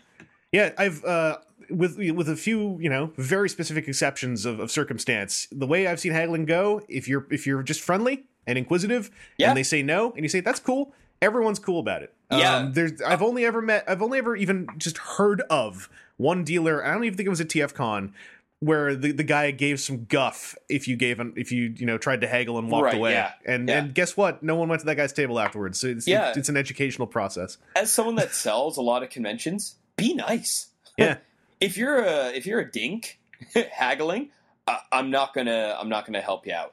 yeah and and But- generally like just being friendly about stuff even if it's you know he's gonna say no if you just ask and he says no then you've settled the question Yeah, you've settled the question, and uh, you know just it never hurts to ask. yeah But uh, work on the older stuff with that. yeah unless you're buying like four things you know Yeah, if, if if you, you- buy like four things and one of them's new like my personal language i like i like yours as well mine Right. is just like hey i'm picking up these three things can you do me a deal or if i Yeah, pick up these three that- and this can you do me a deal That's great. Like if you're buying four masterpiece toys, th- they might be able to knock a little bit off. Yeah. And just say like, "Hey man, I'm I'm interested in these four things. Can you do a package deal?" Cuz if you say package deal, you're not the language being used isn't I want a discount. Yeah. It's Is- a package. it's like I'm picking up all these things. Right. And and uh, and the reason why they would want to help you do that is because that's a whole bunch of things they're not going to have to take home yeah. afterwards. And your bigger dealers like your TF sources and your chosen primes, those are going to be the this is our price. Yeah, But they often show up, especially TF Source. I like TF Source because they show up with a bunch of stuff that they've had kicking around and they sell it for really cheap. yeah, They bring their kind of con specials, and those are great. If it's something that, uh, you know, you maybe were always interested in, but, uh, you know, you wouldn't pay full price for, they bring them to cons and just blow them out. yeah. Like my favorite example as a con deal is, um, you know, those, what was that, transforming ice cream bar? Oh yeah, with- the uh the, the it was a branded crossover thing. Yeah, there was so many of those being blown out for five bucks each yeah. it, from dealers, just because they're like, "Well, we miscalculated on this. Like, we just want them gone." And that's something where you might go, "Yeah, I'll pay five bucks for that. Just check it out." Or if you if you are really into Q transformers but you haven't picked any up yet, those are those are dealer room candy. Yeah, uh, anyone who brings them brings tons. I forget the one year at TFCon a couple years ago, one of the dealers was blowing out the Beast Saga stuff like really cheap. Yeah. Um, like if there's a line that you know you see it's something old and it's not hot and it's something you were waiting on and you really want to do it and no one's buying it, uh, this is this is a little bit more of tricky stuff. Wait till Sunday and see if it's still there if you want to take the risk. Yeah, and then you're gonna like Yeah. Sunday is haggle day. Sunday Uh, is haggle day. Uh, hit up the dealers. If the dealer room closed at four thirty, hit up them about three thirty or so. Yeah. If you're staying there the whole day or whole weekend, just go in. And also, there's going to be the you don't even have to haggle because dealers just start slashing prices Yeah. And they uh, want to move stuff. And if you see someone, you know, who's got a lot of stuff at their table on Sunday, like they are probably going to be way more ready to make deals than Oh, totally. a lot Yeah. of other people. And also Sunday is the day when, again, this is more tricky stuff. Uh, on the buyer's side, it's a it's a piece of haggle bait that ha- it doesn't work all the time, but it's it's worth having in your repertoire. Just don't be scummy about it. If you're trying to haggle and and you want to you want to make a thing, is like, listen, I've only got twenty bucks left Yeah. and you're you know you've got like say 25 30 bucks of stuff that's not amazing and you say like here this this like this is my last money that can sometimes work Yeah, I've done that where people are like, uh, "Man, I've got twenty bucks left, and I'm interested in these two items. That'd be thirty. Eh, sure. yeah just it's like the it- end of the day. It's like i said don't scum about it don't go like yeah i only have 20 then go to the table next to them and go like hey i only have 20 bucks I only left have twenty dollars, or pull your twenty bucks from the stack of twenties in your wallet. I've seen someone do that once, and I was like, "Come Oh. on, buddy! Like, at least put the kayfabe on and Yeah, make pretend uh. like you had twenty bucks." Yeah, exactly. Uh, you know, and another thing too that I was like you mentioned about cash. Take more cash out than you need, hmm uh, only because you don't want to have to worry about going to the ATM. Oh yeah, I, I tell people generally if if it's within your means, go in with five hundred cash, regardless of what you're Yeah. doing. I mean, Um, speaking as someone that goes to conventions with way more money than he should ever spend, but I'm always of the mindset if there is those items that miraculously pick up, and especially now, I, I me and my collecting, I'm after the big game pieces, mhm. so I need to have that cash ready. Um, go with cash, and also if you're staying at the hotel and you do have a strict budget for say food and other things, put that money in a different section in your wallet, Yes. or leave it in your room. Don't let. I find a lot of people have run into that over the years, and it comes with younger people going to conventions and maybe not like thinking about it or just looking at the giant stack of money. But if you're not good like that, separate that cash. Be like, this is my food money. I have two hundred dollars to feed and drink myself this weekend. Yeah, uh, I've I've been there once at a at an American show where uh, I did not uh, take into account. Oh, right, there's no shuttle to the airport, Right, and I'm like potentially like five bucks short of that. This was like back in like 06, I think. right. Uh, it's a great way to never do it again. Yeah, but yeah. uh, yeah, it's it's it's and it's don't it's not like a dumb thing where you accidentally use the money. If you don't separate your money, it's super easy to just forget that you don't have, you know, your living cost cash. Yeah, I uh, did that coming out. back from a convention years ago. I didn't have money, like cash for gas or tolls. Not that I didn't have the money, but keep in mind, I'm a Canadian in America. So if I want to use an ATM, I'm going to have like a seven dollar fee to Good get old twenty times. to get twenty bucks out just to pay some tolls on the way back because I didn't keep physical money. Has nothing to do with uh, like having the money or not. It was I didn't keep that physical cash on me. Yeah, It happens. And try try to take your cash out before you get to the hotel because you know this is again just some convention common sense. The hotel ATM will not last for the whole weekend. No. so Uh, nope, there is an ATM across the street. A Yeah. lot of people don't know that. There's a kind of a hidden one across the street, but those do run out. yeah. They do get refilled, but they run out. It's inevitable. And also, if you're American, and this is something I only learned a couple years ago, uh, if you're coming with a debit and a credit card, make sure you know which of those is being used, especially when you're paying for your room. Yeah, uh, Because our debit and credit cards work differently than yours. Correct. you, you just triple check that when you're doing your stuff at the at the registration Yeah, counter. Someone ran into that because they had a debit credit card and the room took held all their money in their account and it ended up being a cluster F Yeah, to try and get that sorted out. So and uh, and ever since that experience, like I, I feel like it's it's actually one of the loudest messages I got to send for TFCon because we you know we have so many out of country people coming in. right. Uh, read up on the differences between how your credit debit cards work to ours. It's Yeah. really important to know. I forget the exact situation, but it was something along the lines of, you know, the hotel was going to be, I'm going to say, you know, twelve hundred dollars. Yeah. and it took the twelve hundred dollars from his account or Yeah. her account, and then they were going to use that cash to get out and then pay their credit. But because it was hooked in as a debit credit card, it just became a disaster. and as I understand it, it's as simple as making sure it's being used Yeah. as a credit card. Make a phone call. That's that's Yeah. it. Uh, and and you know, I'll say once again, these are the kind of things. No one was being stupid. It's just you know, it's, it's something just that we all had to learn. knowing. Yeah, it's learning the hard way. And unfortunately, some situations happen. So if you are traveling, make sure you keep your money back for food. Make sure you keep money back for your transportation back to the airport. Make sure you just maybe have an emergency $50 or make sure that you do have, because some people are younger and some people just don't have them, credit cards Yeah, where you can just throw an emergency on. Uh oh.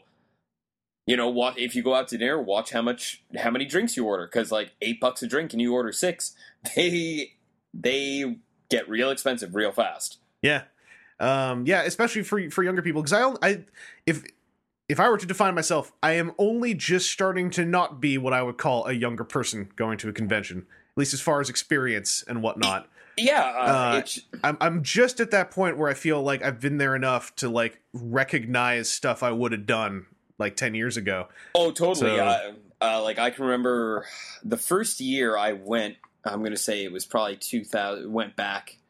Uh, what year was uh, did we have Dan Gilvezan last? Oh, 2009. Nine, yeah. and I bought. I went with too much money, bought way too much, got caught up in stuff, and came back and went, "What did I do?" And Yeah. you don't want to be in that situation. Yeah, And uh, for me, it wasn't life or death. It was just like, well, this was dumb. There, there, there are just lots. There are lots of things, if especially if it's one of your first shows and you're coming from out of country that you just might not expect. Like you know, another easy one.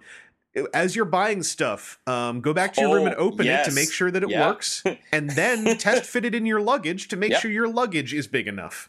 Mm-hmm. uh, and Yeah. and do both because uh, I've seen like, and I'm guilty of this. Often at a convention, I don't open anything at the show. Uh, a lot of dealers are, unless they are a small, small time dealer selling you a vintage piece. If it's like something that's new and they're like one of the established dealers, open it up, make sure it works. Because if it doesn't, they'll you know they'll do an exchange for you like they do on their regular business. Yeah, because Uh. uh, some of the even the smaller dealers, like they can like send an item back. Mhm. Some are going to have different policies than others.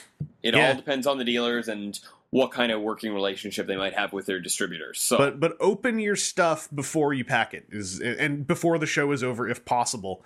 yeah, Uh, you don't you know don't you don't have to spend your whole evening working through the joints making sure everything works. Just just give it a, a once over yeah. if you can. Make sure you if you buy a masterpiece figure, make sure that it's not missing an arm or something. Yeah. Um, Don't go back to the dealer and be like, the knee is a little loose on this. We've gotten real good with stuff like when Encore Fortress Maximus came out. Uh, the word had gotten around real solidly that if you buy it, open it up and make sure everything's there because that was a problem.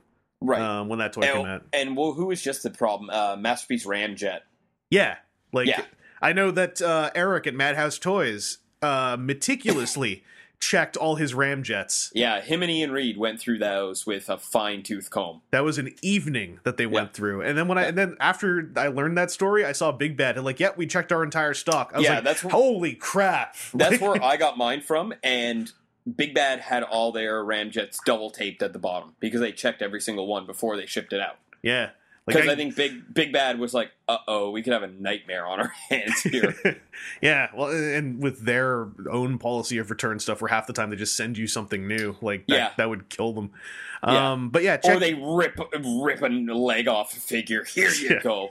I I'm always curious. I want to go to their warehouse and be like, "Oh my god, you literally have like a toy graveyard here." yeah, That is like, "Oh, the arm isn't working. Well, here's one that we ripped the leg off of."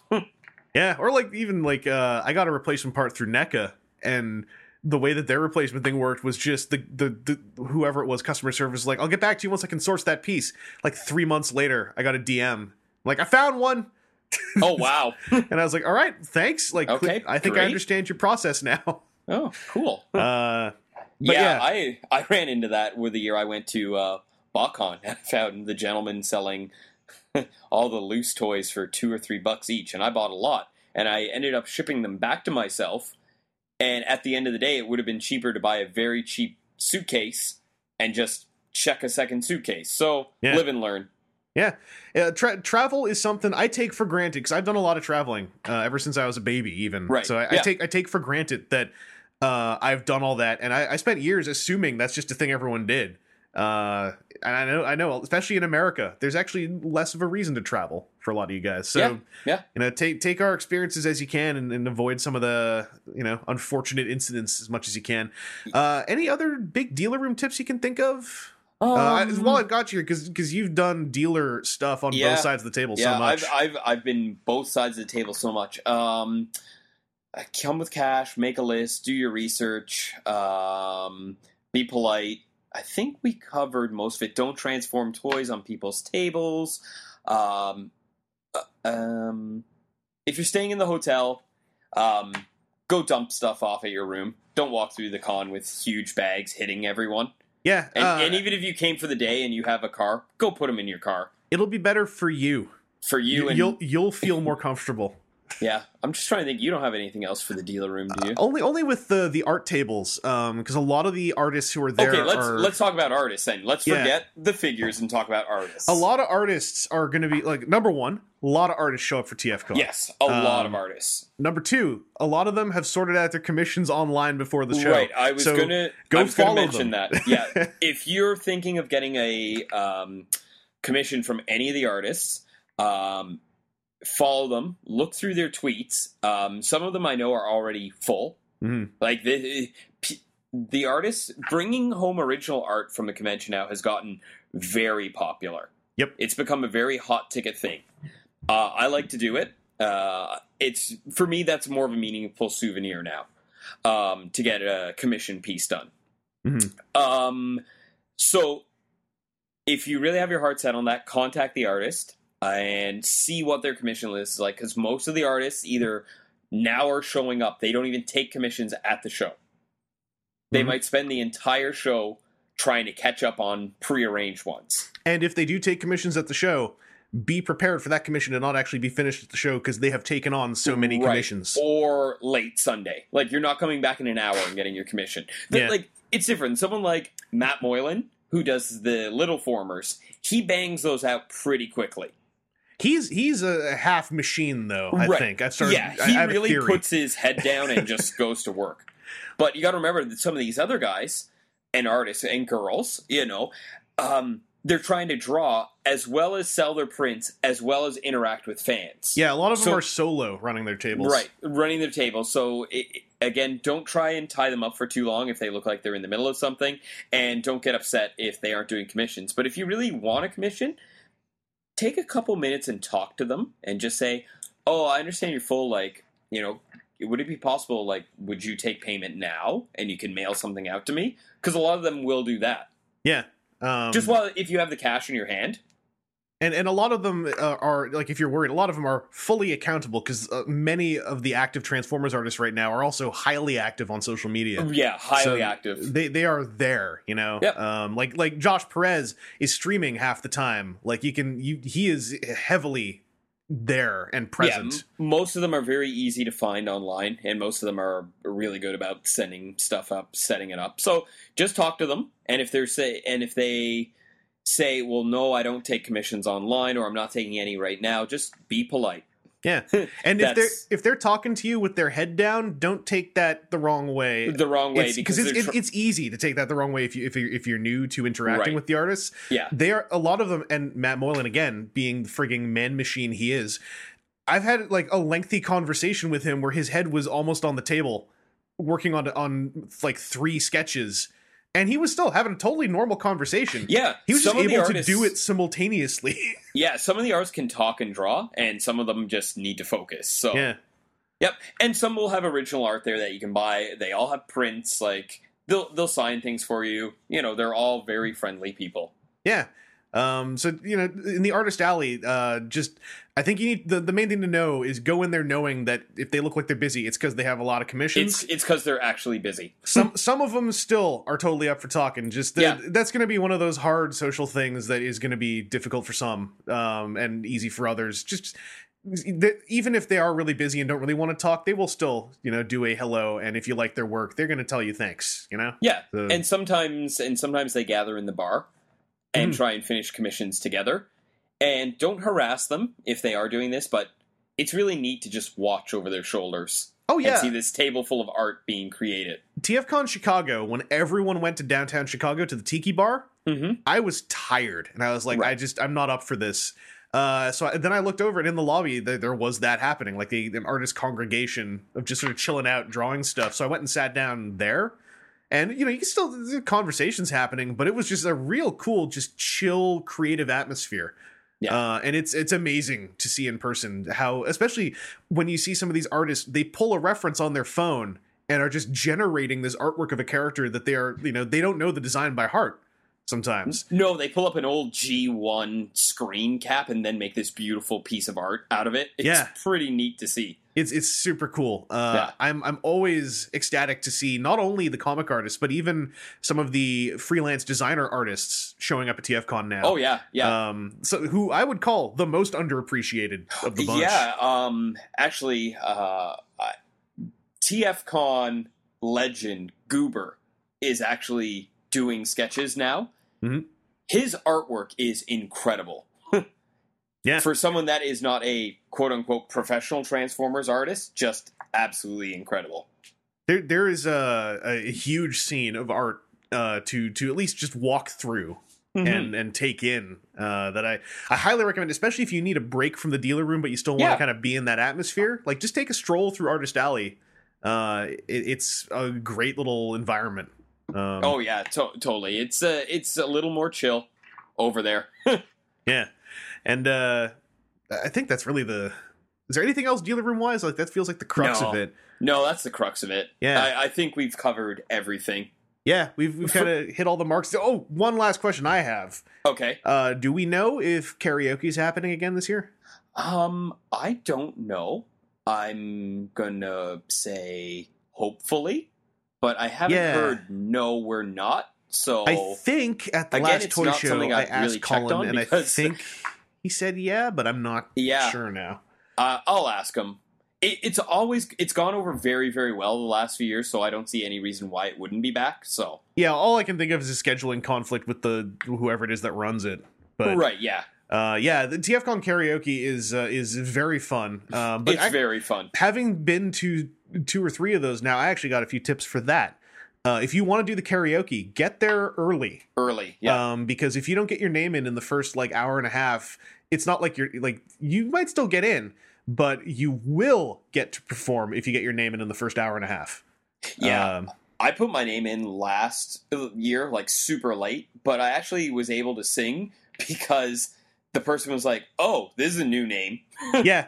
Uh, I like to put my name in more than once, but yeah, and a lot of people do, and there's nothing wrong with that. it's totally cool. But if you put your name in more than once, go in knowing like they they're not going to want to pull your name like three times in the same hour. You Yeah. know? They Um, will look around, and that's kind of how I when they were like, "Oh, well, yeah, you're new. You haven't sang yet. Come on up." Yeah, and uh, and don't worry. Like, listen, it's it's tricky to want to go, especially if you don't know anyone, but you still want to do the karaoke thing. And I've seen a couple people do that. Uh, it's very brave. Um, but it's it's one of the most supportive karaoke atmospheres I've seen. Where the worst thing it's done is no one's really there, so no one's really watching you. That's about it. yeah, Uh, I've never seen anyone straight up go like "you suck" or something. You know, like no. Everyone knows no one is. I have yet to hear anyone at TFCon karaoke that would be like, "Oh my god, they're they're an amazing singer." Everyone is true karaoke singers. yeah, it's, there it's- are no ringers. the, the to me the fun of karaoke is like to get the reaction and also to create the atmosphere of there's no need to wallflower Right. because because if if I go up and I be loud and weird and dumb, then that'll get some people feeling like, oh, I can just go up and be dumb and have fun for like three and a half minutes. Yeah. Um, don't worry about like no. Even the most judgmental people I know are not paying enough attention at that No. point to be able to judge you on your karaoke. No, and people, uh, for the most part, no one is picking like real songs that they really truly want to express the angst or rage in their soul. like last year's selection were like Du Hast, the Golden Girls theme. I got up and sang Ludacris Yeah, because I, I am I am terrible with lyrics, and I actually for some reason know a lot of Ludacris lyrics. So Yeah, and like I've I've gone up and done a Gaga song, which I really yeah, enjoyed. and- I and did that uh, was that was fun. I did I did Katy Perry last year and, uh, Oh, and joined in on the on the Du Hast crew. Yep. Um, probably gonna you know spoiler probably gonna do Gaga because it's been like three years and it's, that song's been on my mind again, so I'm probably Yeah, gonna yeah. sign up for that one. Yeah, But, it's uh, like my default is always Rock Lobster, and they never tend to have it. I'm I'm getting into some. And if some you're not a good it's not even singer- modern pop anymore. Yeah, yeah, yeah. Like- if you're not a good singer, pick a song that it doesn't matter. Yeah, Like, don't Um, try and sing "Kings of Leon" or something like that. Like, just or uh, I'm trying to think what would be. You know, don't try and be Michael Bublé.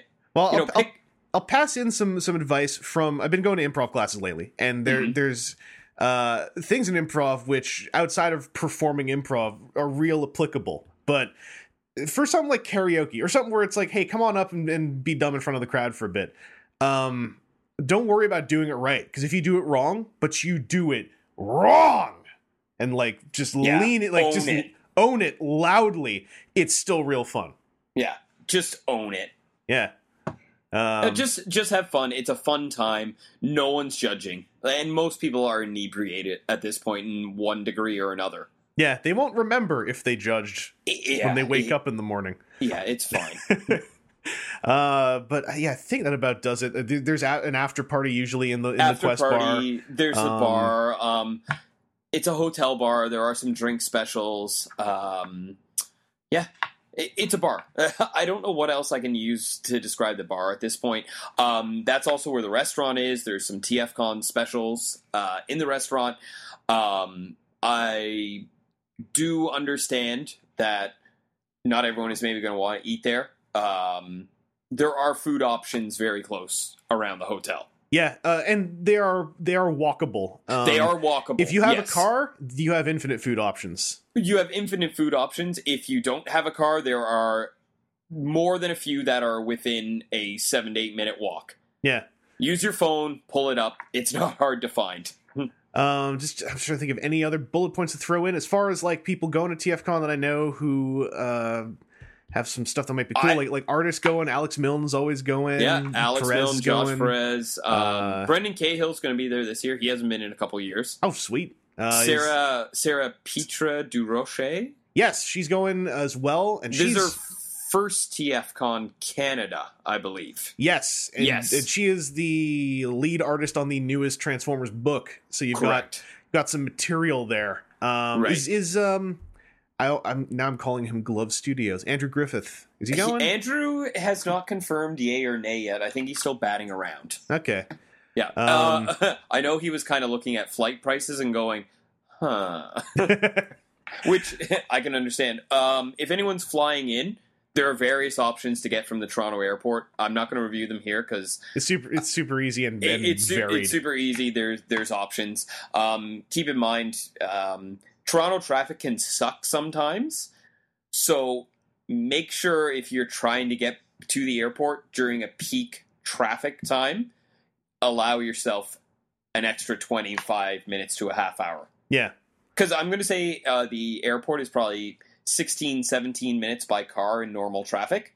Mhm. But often Toronto doesn't have normal traffic. No, So especially just, not in the summer well, right, or the winter. al- allow yourself extra time for that.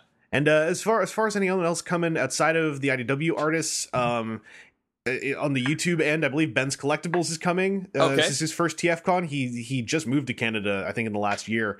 Okay. Um, he'll be coming down. The guys from Toy Dojo, Pike for Yep. Life, that group, ages three and up, will be there.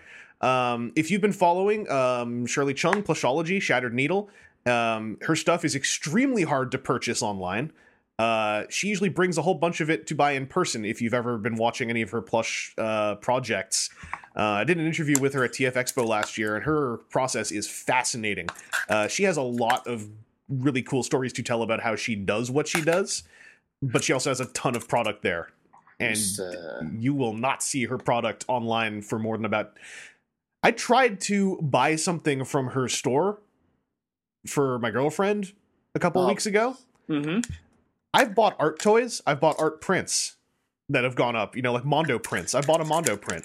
Yeah, I, I got a couple Mondo prints, and I've uh, never seen a shopping cart disintegrate through my fingers like sand, like trying to get one of Shirley's plush pieces okay, when it went live. yeah, I'm familiar with these now, Yeah, it, and she does come with a huge variety. Yeah.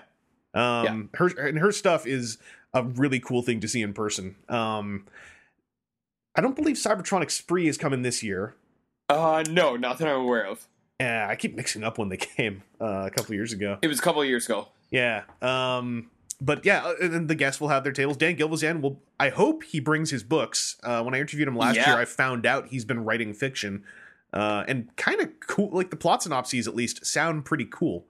Um, so there, there's a lot of personality stuff that you can do there too, of people who aren't necessarily like who either are artists or people who are just going as attendees, but you might know what they do. Yeah. Um, there, there's a, it's a great atmosphere for meeting people, uh, new or people that you've watched online, etc. Um, so I hope Yeah. that I hope a lot of you guys can make it out there. It's Yeah. uh, great show. introduce your, introduce yourself to people. And the other thing I just wanted to touch on before we left was um, every year I see unnecessary lines forming, either for registration or um, the dealer room on Saturday morning. um, registration opens at five. There is no need to line up at three o'clock in the afternoon. Yeah, you're gonna get through. Uh, you're going to get through. If you come and there's a line for registration, go to the bar, have a drink, come back. Registration is basically open till 8, 9 o'clock at night. There are no exclusives to buy anymore at registration. You will get registered regardless. Mhm. Uh, Every year I see people starting to line up, and I think it just becomes this thing of people see a line and they go, Oh, a line, I better get in it. Yeah. Uh, I, for registration, at least I, you know, you can see the primal logic in there. I can Um, see it. For for the dealer room, there's no real, there's no, No. controlled queue once those doors No. open. And I've always said about the dealer room, I've every year when I go down, it'll be six AM and someone has beaten me down and they're waiting in the dealer room line. Yeah, When those doors open within 90 seconds, that dealer room will be populated. And in that 90 seconds, you've maybe gotten to one table. Yeah. Like like So unless you you, just- know where something is and Right. that you want to get it, like there's there's just no real, Right. like I like to get in the dealer room early. I still just I wait till the traffic starts. And then I just amble in with the traffic once it's less amble in- crowded. Exactly. There's no need to wait in that line. Like there it's pointless. um, you don't know where a limited item might be. And I'm going to be perfectly frank when I say this. Most of the TFCon exclusives it- you know that have been brought by a third party dealer, none of them have been instant sellouts. No. They've been quick. Some are, don't make it the morning, but most you have plenty of time to even consider if you want to buy it or not. The ones that have sold out the fastest were years ago, and the companies that brought them reacted to that by bringing more Right. of their next one. Exactly. Uh, I know Toxin went quickly the year we had them, but we only had 100. Yeah, and uh. Fans Project, uh, that the headmaster black version of code. Um, Yeah. he went Oh, vi- fast. oh, virus. Virus. I, I heard Silas though still has a bunch Uh, of yeah, he, viruses. if you're looking for a virus, uh, tweet or contact Shibamura Prime. He has like six of them. yeah, he's got plenty. He wants to sell them. He wants to sell them, and he wants messages about selling them. Yeah. Um, but aside from Virus, Virus was like I think the fastest one. Yeah, he went quickly, um, but he wasn't an instant sellout either. Yeah. I'm going to say he lasted for at least an hour or so. Yeah. And everything that Fans Project brought since then, they They brought have more. done in more, way more quantities. I'm trying to think the last thing, like the dinos, the TFCon dinos sell out, but they're not instant sellouts. no. Um, trying to think what else. I don't know if anyone sold out of anything last year. I mean the Evilla Star, I don't think sold out. No, Um, no, that they did, even that did pre-sales. Yeah, that, that, did not sell out. I'm trying to think what else, if anything. did Grant end up selling out at Chicago? Yes, Okay. but it was a very like end of the day, second day. They're like, I can remember tweeting people. I kind of have a little a group chat with some friends, and so some friends were like, "Oh, they've got about ten left. Does anyone else want one?"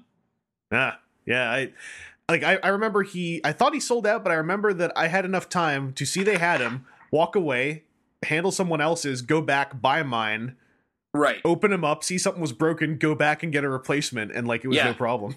Yeah, things will go quickly in the dealer room. Like eh, I'm sure if Titans Returns is out by then, those will get snapped up very quickly. yeah. Um, I'm trying to think what else got snapped up quickly, like the hundred dollar not Chrome head masterpiece. If San Diego Comic Con stuff shows up in the dealer room, depending on what the markup is, it may disappear. Yeah, it tends to go disappear because there doesn't tend to be a lot of it. Um, I know the few years ago when there was the Jetfire GI Joe set, there was only about six in the dealer room, but they were also about 150 bucks, so they took a while Yeah. to sell out because it's just an expensive, big niche kind of piece.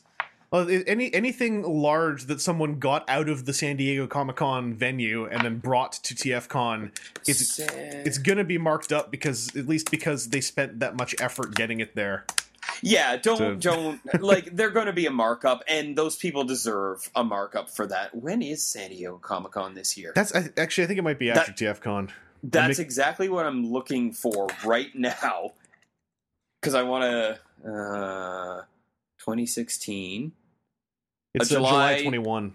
Yeah, it's the weekend after. Yeah, So there will be not there will Yeah. not be San Diego Comic Con exclusives. I keep mixing room. up which one was happening before the other. Well, because Yeah. because a couple years it was literally the weekend before TFCon was San Diego Comic Con. yeah, So it's like, of course, those exclusives are going to be hot. that's actually that's gonna be good for the dealer room because the the San Diego exclusives like it's a three pack and then it's a Fort Max, and uh, the, when the Bruticus set was showing up in the TFCon dealer room, that thing just ate up space. Yeah, ate up space, and it did. They did sell out quickly, but yeah, I don't need to see any fist fights over the Fort Max. Yeah, or in general, like try not to get in a fist fight because that's Yeah. like you know they're gonna remove you, and you don't want to be that Yeah, guy. Be be polite. Yeah, You know, be polite, please. Um, we're every podcast personal hygiene. yeah. I mean, yeah. The, the, I mean, what I've what I've learned over the years with me and Aaron saying personal hygiene for like three years in a row. Everyone listening Right. to this podcast actually takes a shower. Ninety percent of the people at the convention take a shower. It's really just Yeah. one or two people who are so rank Yeah, that they smell like a lot of people. but Yeah. they, it's just one. yeah, yeah. It's it's it's just one of those things, but you have to say it every year. yeah, like don't don't prioritize uh, anything over your comfort. Yeah, pers- your comfort. like personal hygiene is also comfort. yeah, like- uh, wear, wear comfortable shoes. yeah. Uh, wear comfortable shoes. Drink a lot of water. Yeah, and there's tons of free water. Yeah, Around make make use of the water around the convention. Uh, uh, I've been to enough shows. You think that you're fine, and then half the time you get sick from a convention, it's because you were utterly dehydrated. Yeah. um, and and something just crept in your face. So Yeah. dr- drink a ton of water. Uh, even if you got like you know your Coke Zero, that's me. You know, if you got your your beer, your your uh, your mixed drinks, drink a ton of water as well. If if only for your immune system. Yeah. Um, You try and eat well too. That's I know that might fall on deaf ears. it's super easy. It's so easy to skip meals. Skip meals and also eat garbage meals. Yeah. Um, you know, I always say try and. I'm not a breakfast eater, so some days at the convention I will literally go almost all day without eating, which uh, isn't good, but it happens. I got a But tip it- from from New York Comic Con. You eat a, a big protein full breakfast, you're going to be Right. set till like 8 p.m. Oh, totally. Yeah, if you if you have your big breakfast like at that Tick Tock diner or whatever it was in the hotel, Yeah. you're good. Yeah, yeah, you're you're gonna be fueled up, and you're gonna feel badass. Yeah, and Uh, um, another thing is like throw a couple apples or some nuts in your bag if you're not planning on stopping. Because when you're in a panel, you can discreetly eat. Yeah, and then uh, if you're gonna transform a toy during a panel, number one, don't. Don't. But but if you have to, find Misha. She's usually running the panels. Yep. And stare her in the face, and then transform it while just maintaining eye contact. Everything will go great.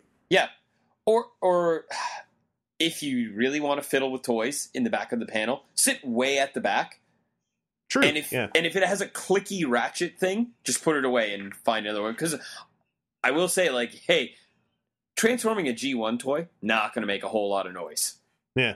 If you get something with big clicky joints, not cool. And Misha will hear them Yeah, and uh, and execute you. Yep. You know, legally, uh, in her own special way. Um, I think that's yeah, that's about it. I think. Uh, yeah. And your typical when you're talking to guests, don't get overly specific with the questions, yeah, especially when it comes to like characters in fiction. These are all things that have been said before. yeah. like it's- a lot of it's general convention stuff. You know. Yeah, a, a lot of these guys don't. trying to phrase this properly. I don't want to say they don't know the character, but they might not know some of the specifics of maybe storylines. You know, they'll be able Yeah. to tell you maybe how they came up with the voice of the character, but not like what were you thinking when in episode 305? And the, the key, the, the biggest thing I can ever say in one of these convention prep things, and I'll say it here because TFCon's a huge one, and this is a Yeah. big thing. Um, a lot of people who are an enthusiast, it often comes hand in hand with being socially awkward. Right, yeah. yeah, and and yeah. don't worry like and I, I mean I can say this this is not going to be something I can say it doesn't mean that it's going to make you do it but if you are worried about coming off awkward worried about embarrassing yourself um the best way to build up that subconscious confidence that prevents that from happening is to just tell yourself even if I screw up if this is my first time here doesn't matter because I'm going to come to more of these and I'm going to learn from anything that happens yeah. um, if you see someone, if you if, if you do a social faux pas, uh, in the bigger picture, a lot of people, even even the most petty people I've ever met, they're gonna forget about it eventually. They're not gonna. No one is uh, the kind of person who will hold hold something against you for, ye- for the rest of your life. You probably didn't even want to hang out with them, so don't worry about it. I've got friends who I met under the most awkward circumstances, be it my awkwardness or their awkwardness uh we just stayed in touch and a, and a, a uh I guess just a, a an interpersonal relationship grew out of there and eventually you just sort of laugh at that stuff so um Yeah, five years ago, I knew no one. Yeah. no one. But or seven years ago, I'll say. But it, it, it was uh, what was in vogue when a few years ago was a lot of people putting their um bad their online handle on their badge. Yeah So if you glance at it, you could be like, "Hey, we've had conversations online. Nice to meet you. My real name is Ian." yeah and uh, like if you recognize an online name from the message board for instance or from you know twitter conversations Right. that you might have just caught wind of while you're following Yeah. someone who retweets stuff it's a great icebreaker um if someone look and you know I, me and aaron did a whole thing about this i think like if if if someone looks busy I know it's not as simple for everyone as it might Hello? be for someone else to judge. Oh, this person's busy or this person's got something going on. Chris, Um, what? What? Hmm. Listen, I'm, I'm going to my panel. I just I want to just finish the conversation with these three people, four people over here. Uh oh, I can hear you again. oh, No, Yeah. no worries. Yeah, you I thought edit you were doing a bit. Uh, but yeah, uh, don't don't worry too much about it. Uh, just your worry will eventually turn into something that you laugh about later on. Uh, Yeah. Go go bold, and then people will tell you if you're getting a bit too bold. yeah, just talk to people honestly at the bar and just uh, really easy icebreakers. Are just like, oh, are you on the board? Or if someone has like a toy, Mhm. you know, a figure or something, just be like, oh, you got that? How is it? Yeah. Oh man. Uh, oh the front- man, oh, can I take a look at that? I've been wanting to get one of those. What do you think of it? At the front table and in the lobby, that's where I find a lot of people are just messing with a thing. Meth- yeah, and the- a, a lot of those folks, I have rarely seen someone react to, "Hey, is that any good?" with like, "Go away." Yeah, go You know? away. The, the, that group that tends to populate the front of the um, front of the um, bar area, they're really good about that. Like just messing with toys. People swoop in, swoop out of there. You know, they're it, it, it's easy. And if you're nervous, if it's your first time going, like maybe try and make a connection on one of the boards and be like, "Hey, are you going? Do you want to make a meet up? Maybe grab like you know meet up, walk around the dealer room. Yeah. Yeah, Just get, you know, get to know people, and then, if possible, be as socially fluid as you can. Yeah. uh, and you will have a great time. Like if you're able to just sort of, if you get to know two or three people, and you Yeah. can sort of drift from you know conversation to conversation, uh, it, it's it's just such a lovely atmosphere. Yeah, if you Um, know two or three, and they might know two or three, and then you just kind of will meld together. And uh, pairing up with the faction feud, people have like, Oh, Just- absolutely! I can't. yeah, I, that just completely been slipped like, my do you need a team? I do. Okay, cool. What's your name, Robert? Yeah, uh, any kind of activities that happen, like the faction feud, or if anything else comes up, uh, any, if anyone starts anything that you know I can't think of right now, Yeah, um, like like reasons to to kind of get out there and interact, like karaoke. Even yeah, um, karaoke. I've seen a few friendships grow out of like, hey, that was pretty funny that song you did. You Yeah. like Even outside, there's a group of people usually smoking. yeah, like you'll see people outside, you'll see people in the lobby. Like um, something that I learned over the last few years is like, don't worry about oh, I gotta, I gotta, I, I want to, I want to hang out with this specific group of people because like if eventually you can't find them or they're off doing something that you're not interested in doing, guess what? The hotel is full of. Yeah, It's like tons of other people. tons of other people that are there for Transformers. like I, like I said at TFCon Chicago, I just didn't feel up to going downtown. A whole Yeah. bunch like most of the people I knew at the show went downtown. I still found an incredible group of people to hang out with in the lobby. Oh yeah, Um, totally. And and that doesn't devalue what everyone going downtown did. It just means I had I got to have my own experience. Yeah, and if you don't want to hang out in the lobby, that's fine. You might have a group of friends up in your room, or Yeah. maybe you just want to chill by yourself for a bit. It's fine. Yeah. Um everyone at that show has the ultimate icebreaker is, yo, what do you think of Transformers? Yeah, exactly. So Do you like the movies? No, wait.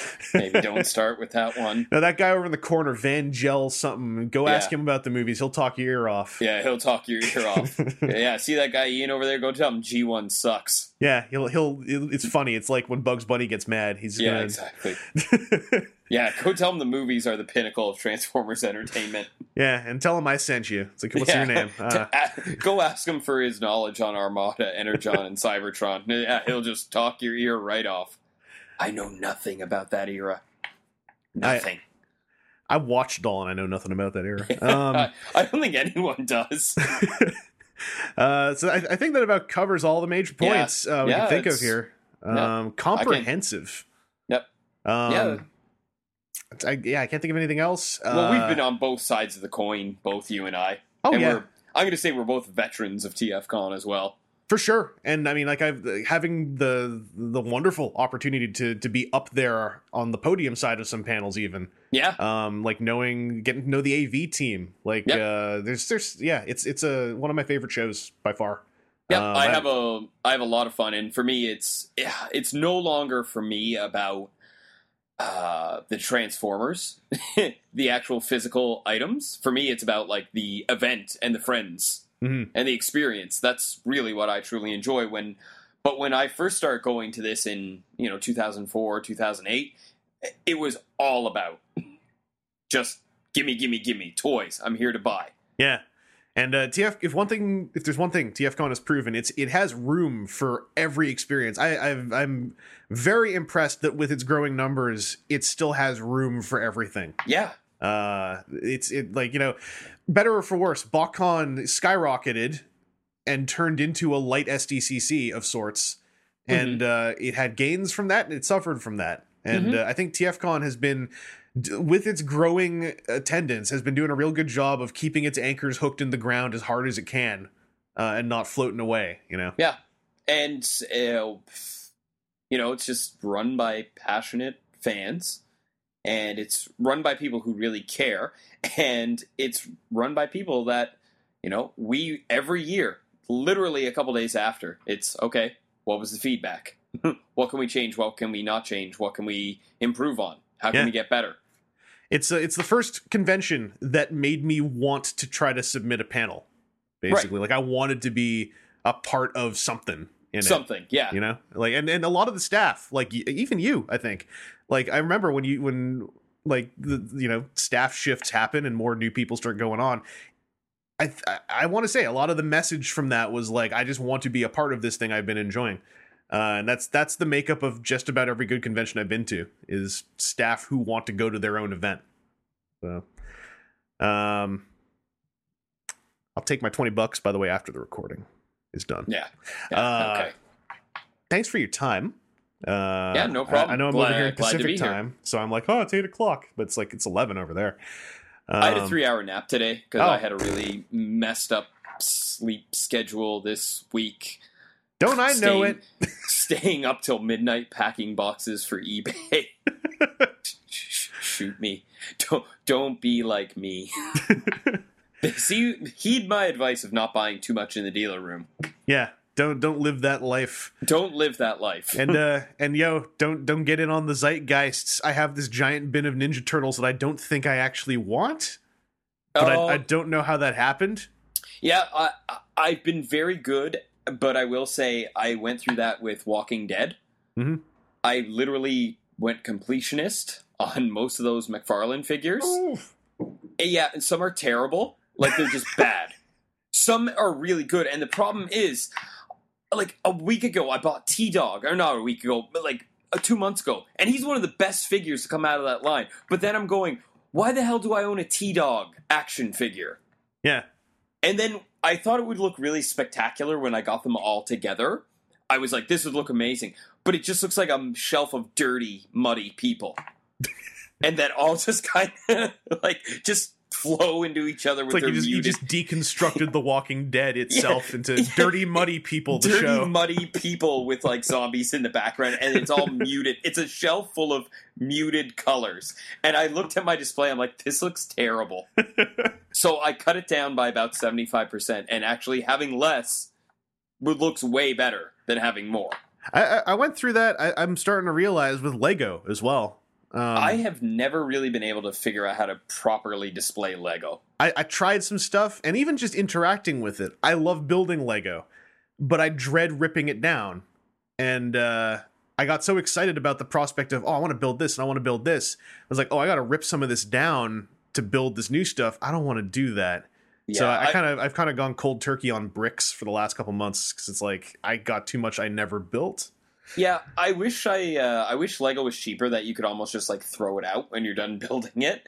Because I enjoy building it and I like having my hands busy when I'm say watching media that I don't have to be totally uh, focused on, hmm like CW's Arrow.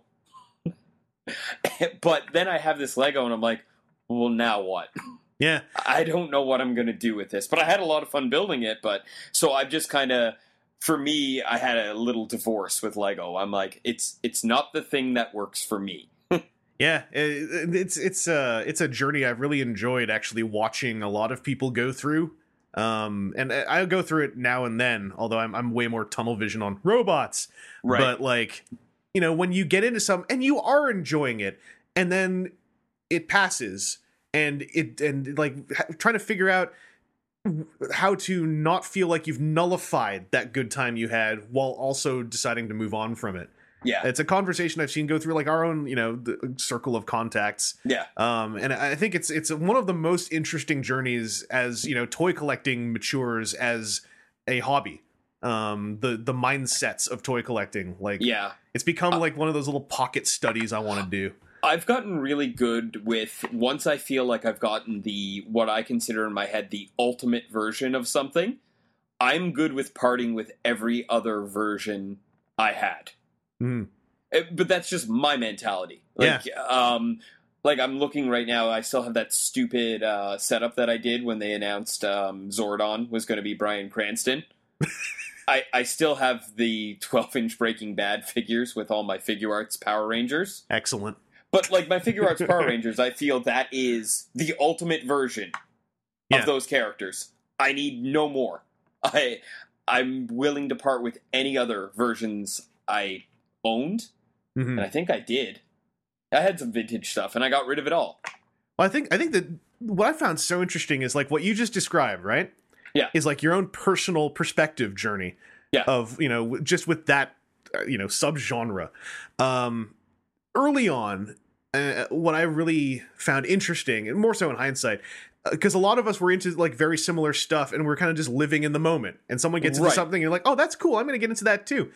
And then watching a lot of people start to figure out just because I'm getting out of it, that might just be me, and it might not be this thing was actually no good or something like that. Right. You know, like like discer- like figuring out what a bandwagon is, whether or not you know the bandwagon is fine to go on, even though you know you're going on it. Um, there's there's so much like to think about outside of just the acquisition of toys uh, as a collector that I, I'm. That's like maybe this, this is brainstorming. That's like the next thing I want to try writing a panel about. Almost is like right? Yeah. you know what what your journey personally is as a collector. Like do you, like there's so much to think about now with this. If you want to open this hobby up as deep as you can open up other hobbies that were similarly shallow early on, like Mhm. video games, for instance. Yeah. Um. So It- it's fascinating. Yeah, it, it really is, and it's just like a subject that you could talk about for a while. Like I just sold, I had ordered Dia Battles, Mhm. and I sold it without even opening it. I saw your tweet and I was like, that's a that you know, aside from the fact you ordered something and then had to sell it right afterwards, that part aside, I thought that tweet was beautiful. Of like, I got it, and then I realized I actually have no interest in this.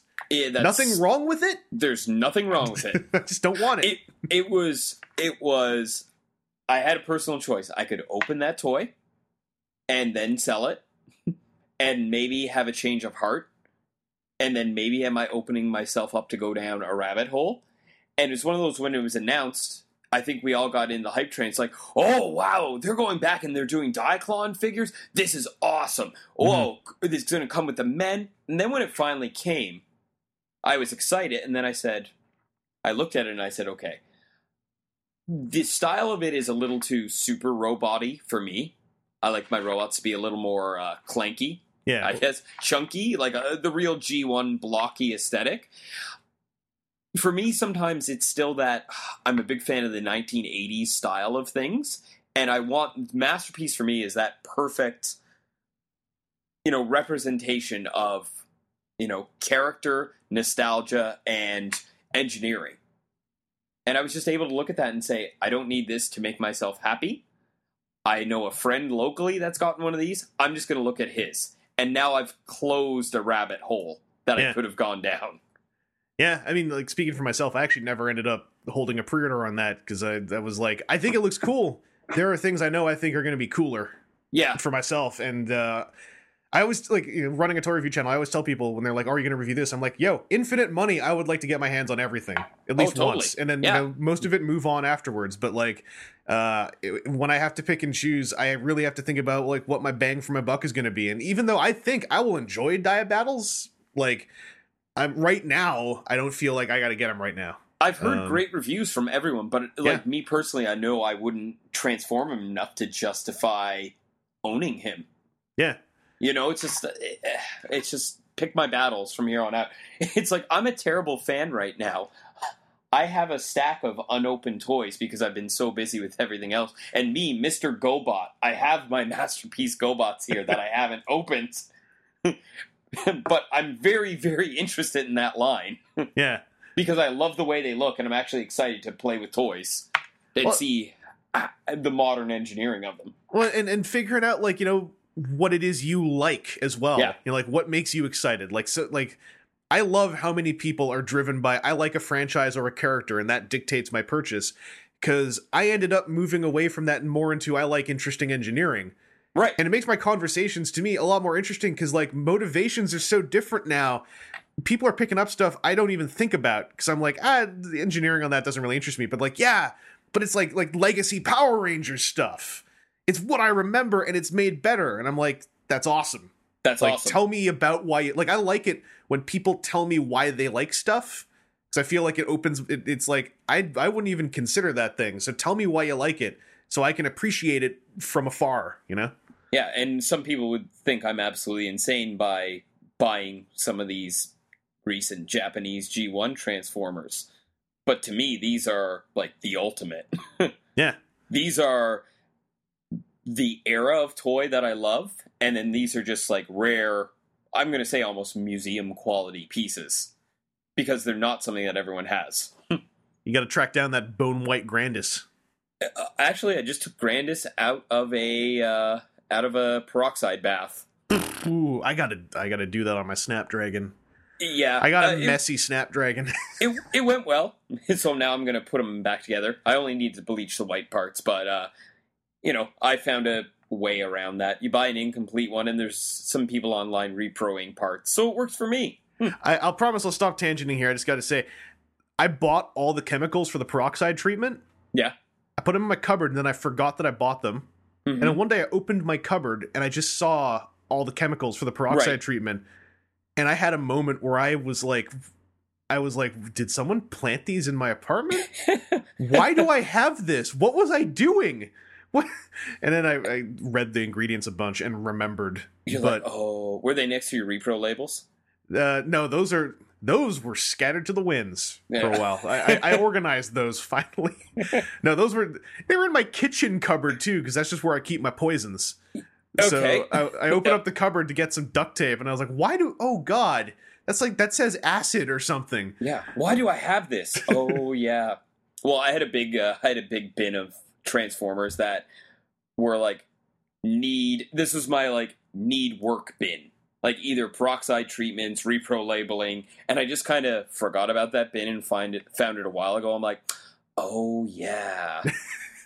At first glance, why do I have this bin of dirty toys? well, that's exactly why do I have these muddy toys on my shelf? Why do I have a bunch of muddy people on bunch my of shelf? Walking Dead Transformers. Yeah, Um, now that we've cleared the two-hour mark, I'll I'll cap this we one here. wrap Uh, before we start long. talking about wrestling. This Yeah. is just gonna. Well, I mean, you know. Dean Ambrose having the belt looks real cool. That's that's so good. Roman Reigns. I don't like him.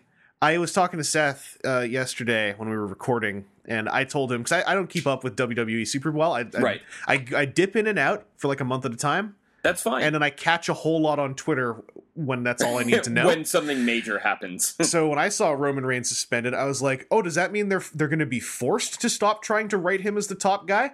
Uh, Seth told me his suspension ends two days before his triple threat for the title, so I felt like, "Oh, so he's."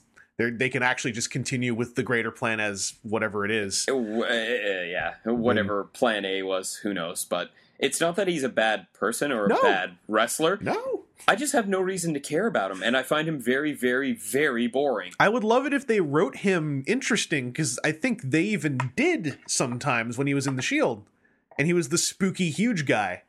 Yeah, Uh, this they started writing him to be this weird flat like I I don't know. hero. It- I, he's just a guy. He has a vest. I Uh, don't even know. Like if someone says describe Seth Rollins, you go, well, he's slime, he's snake, you know, he's a weasel. Well, Dean Ambrose is crazy. He's nuts. You know, he he's an anarchist. Describe Roman Reigns.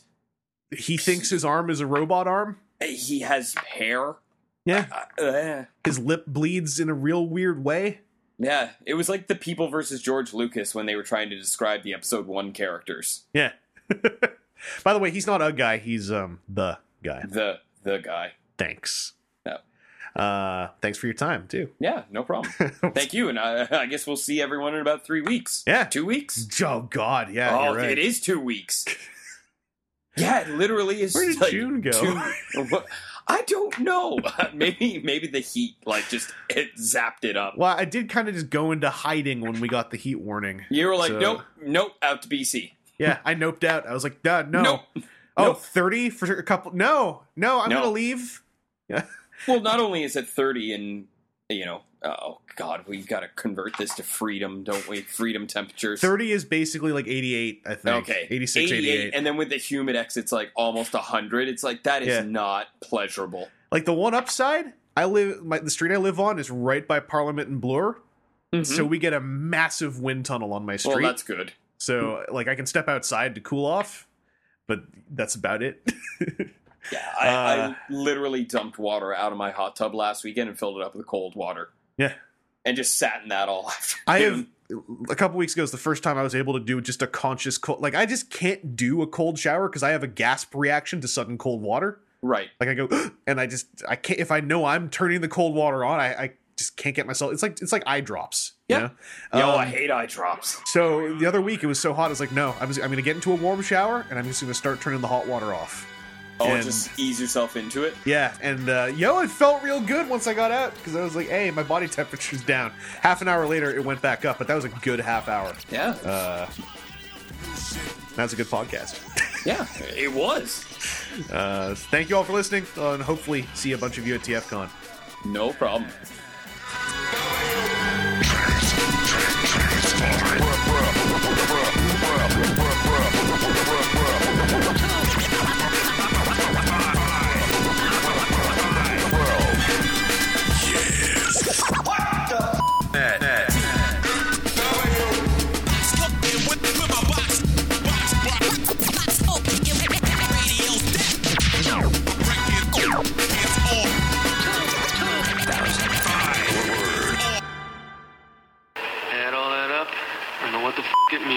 Got some badass perpetrators, and they're here to stay.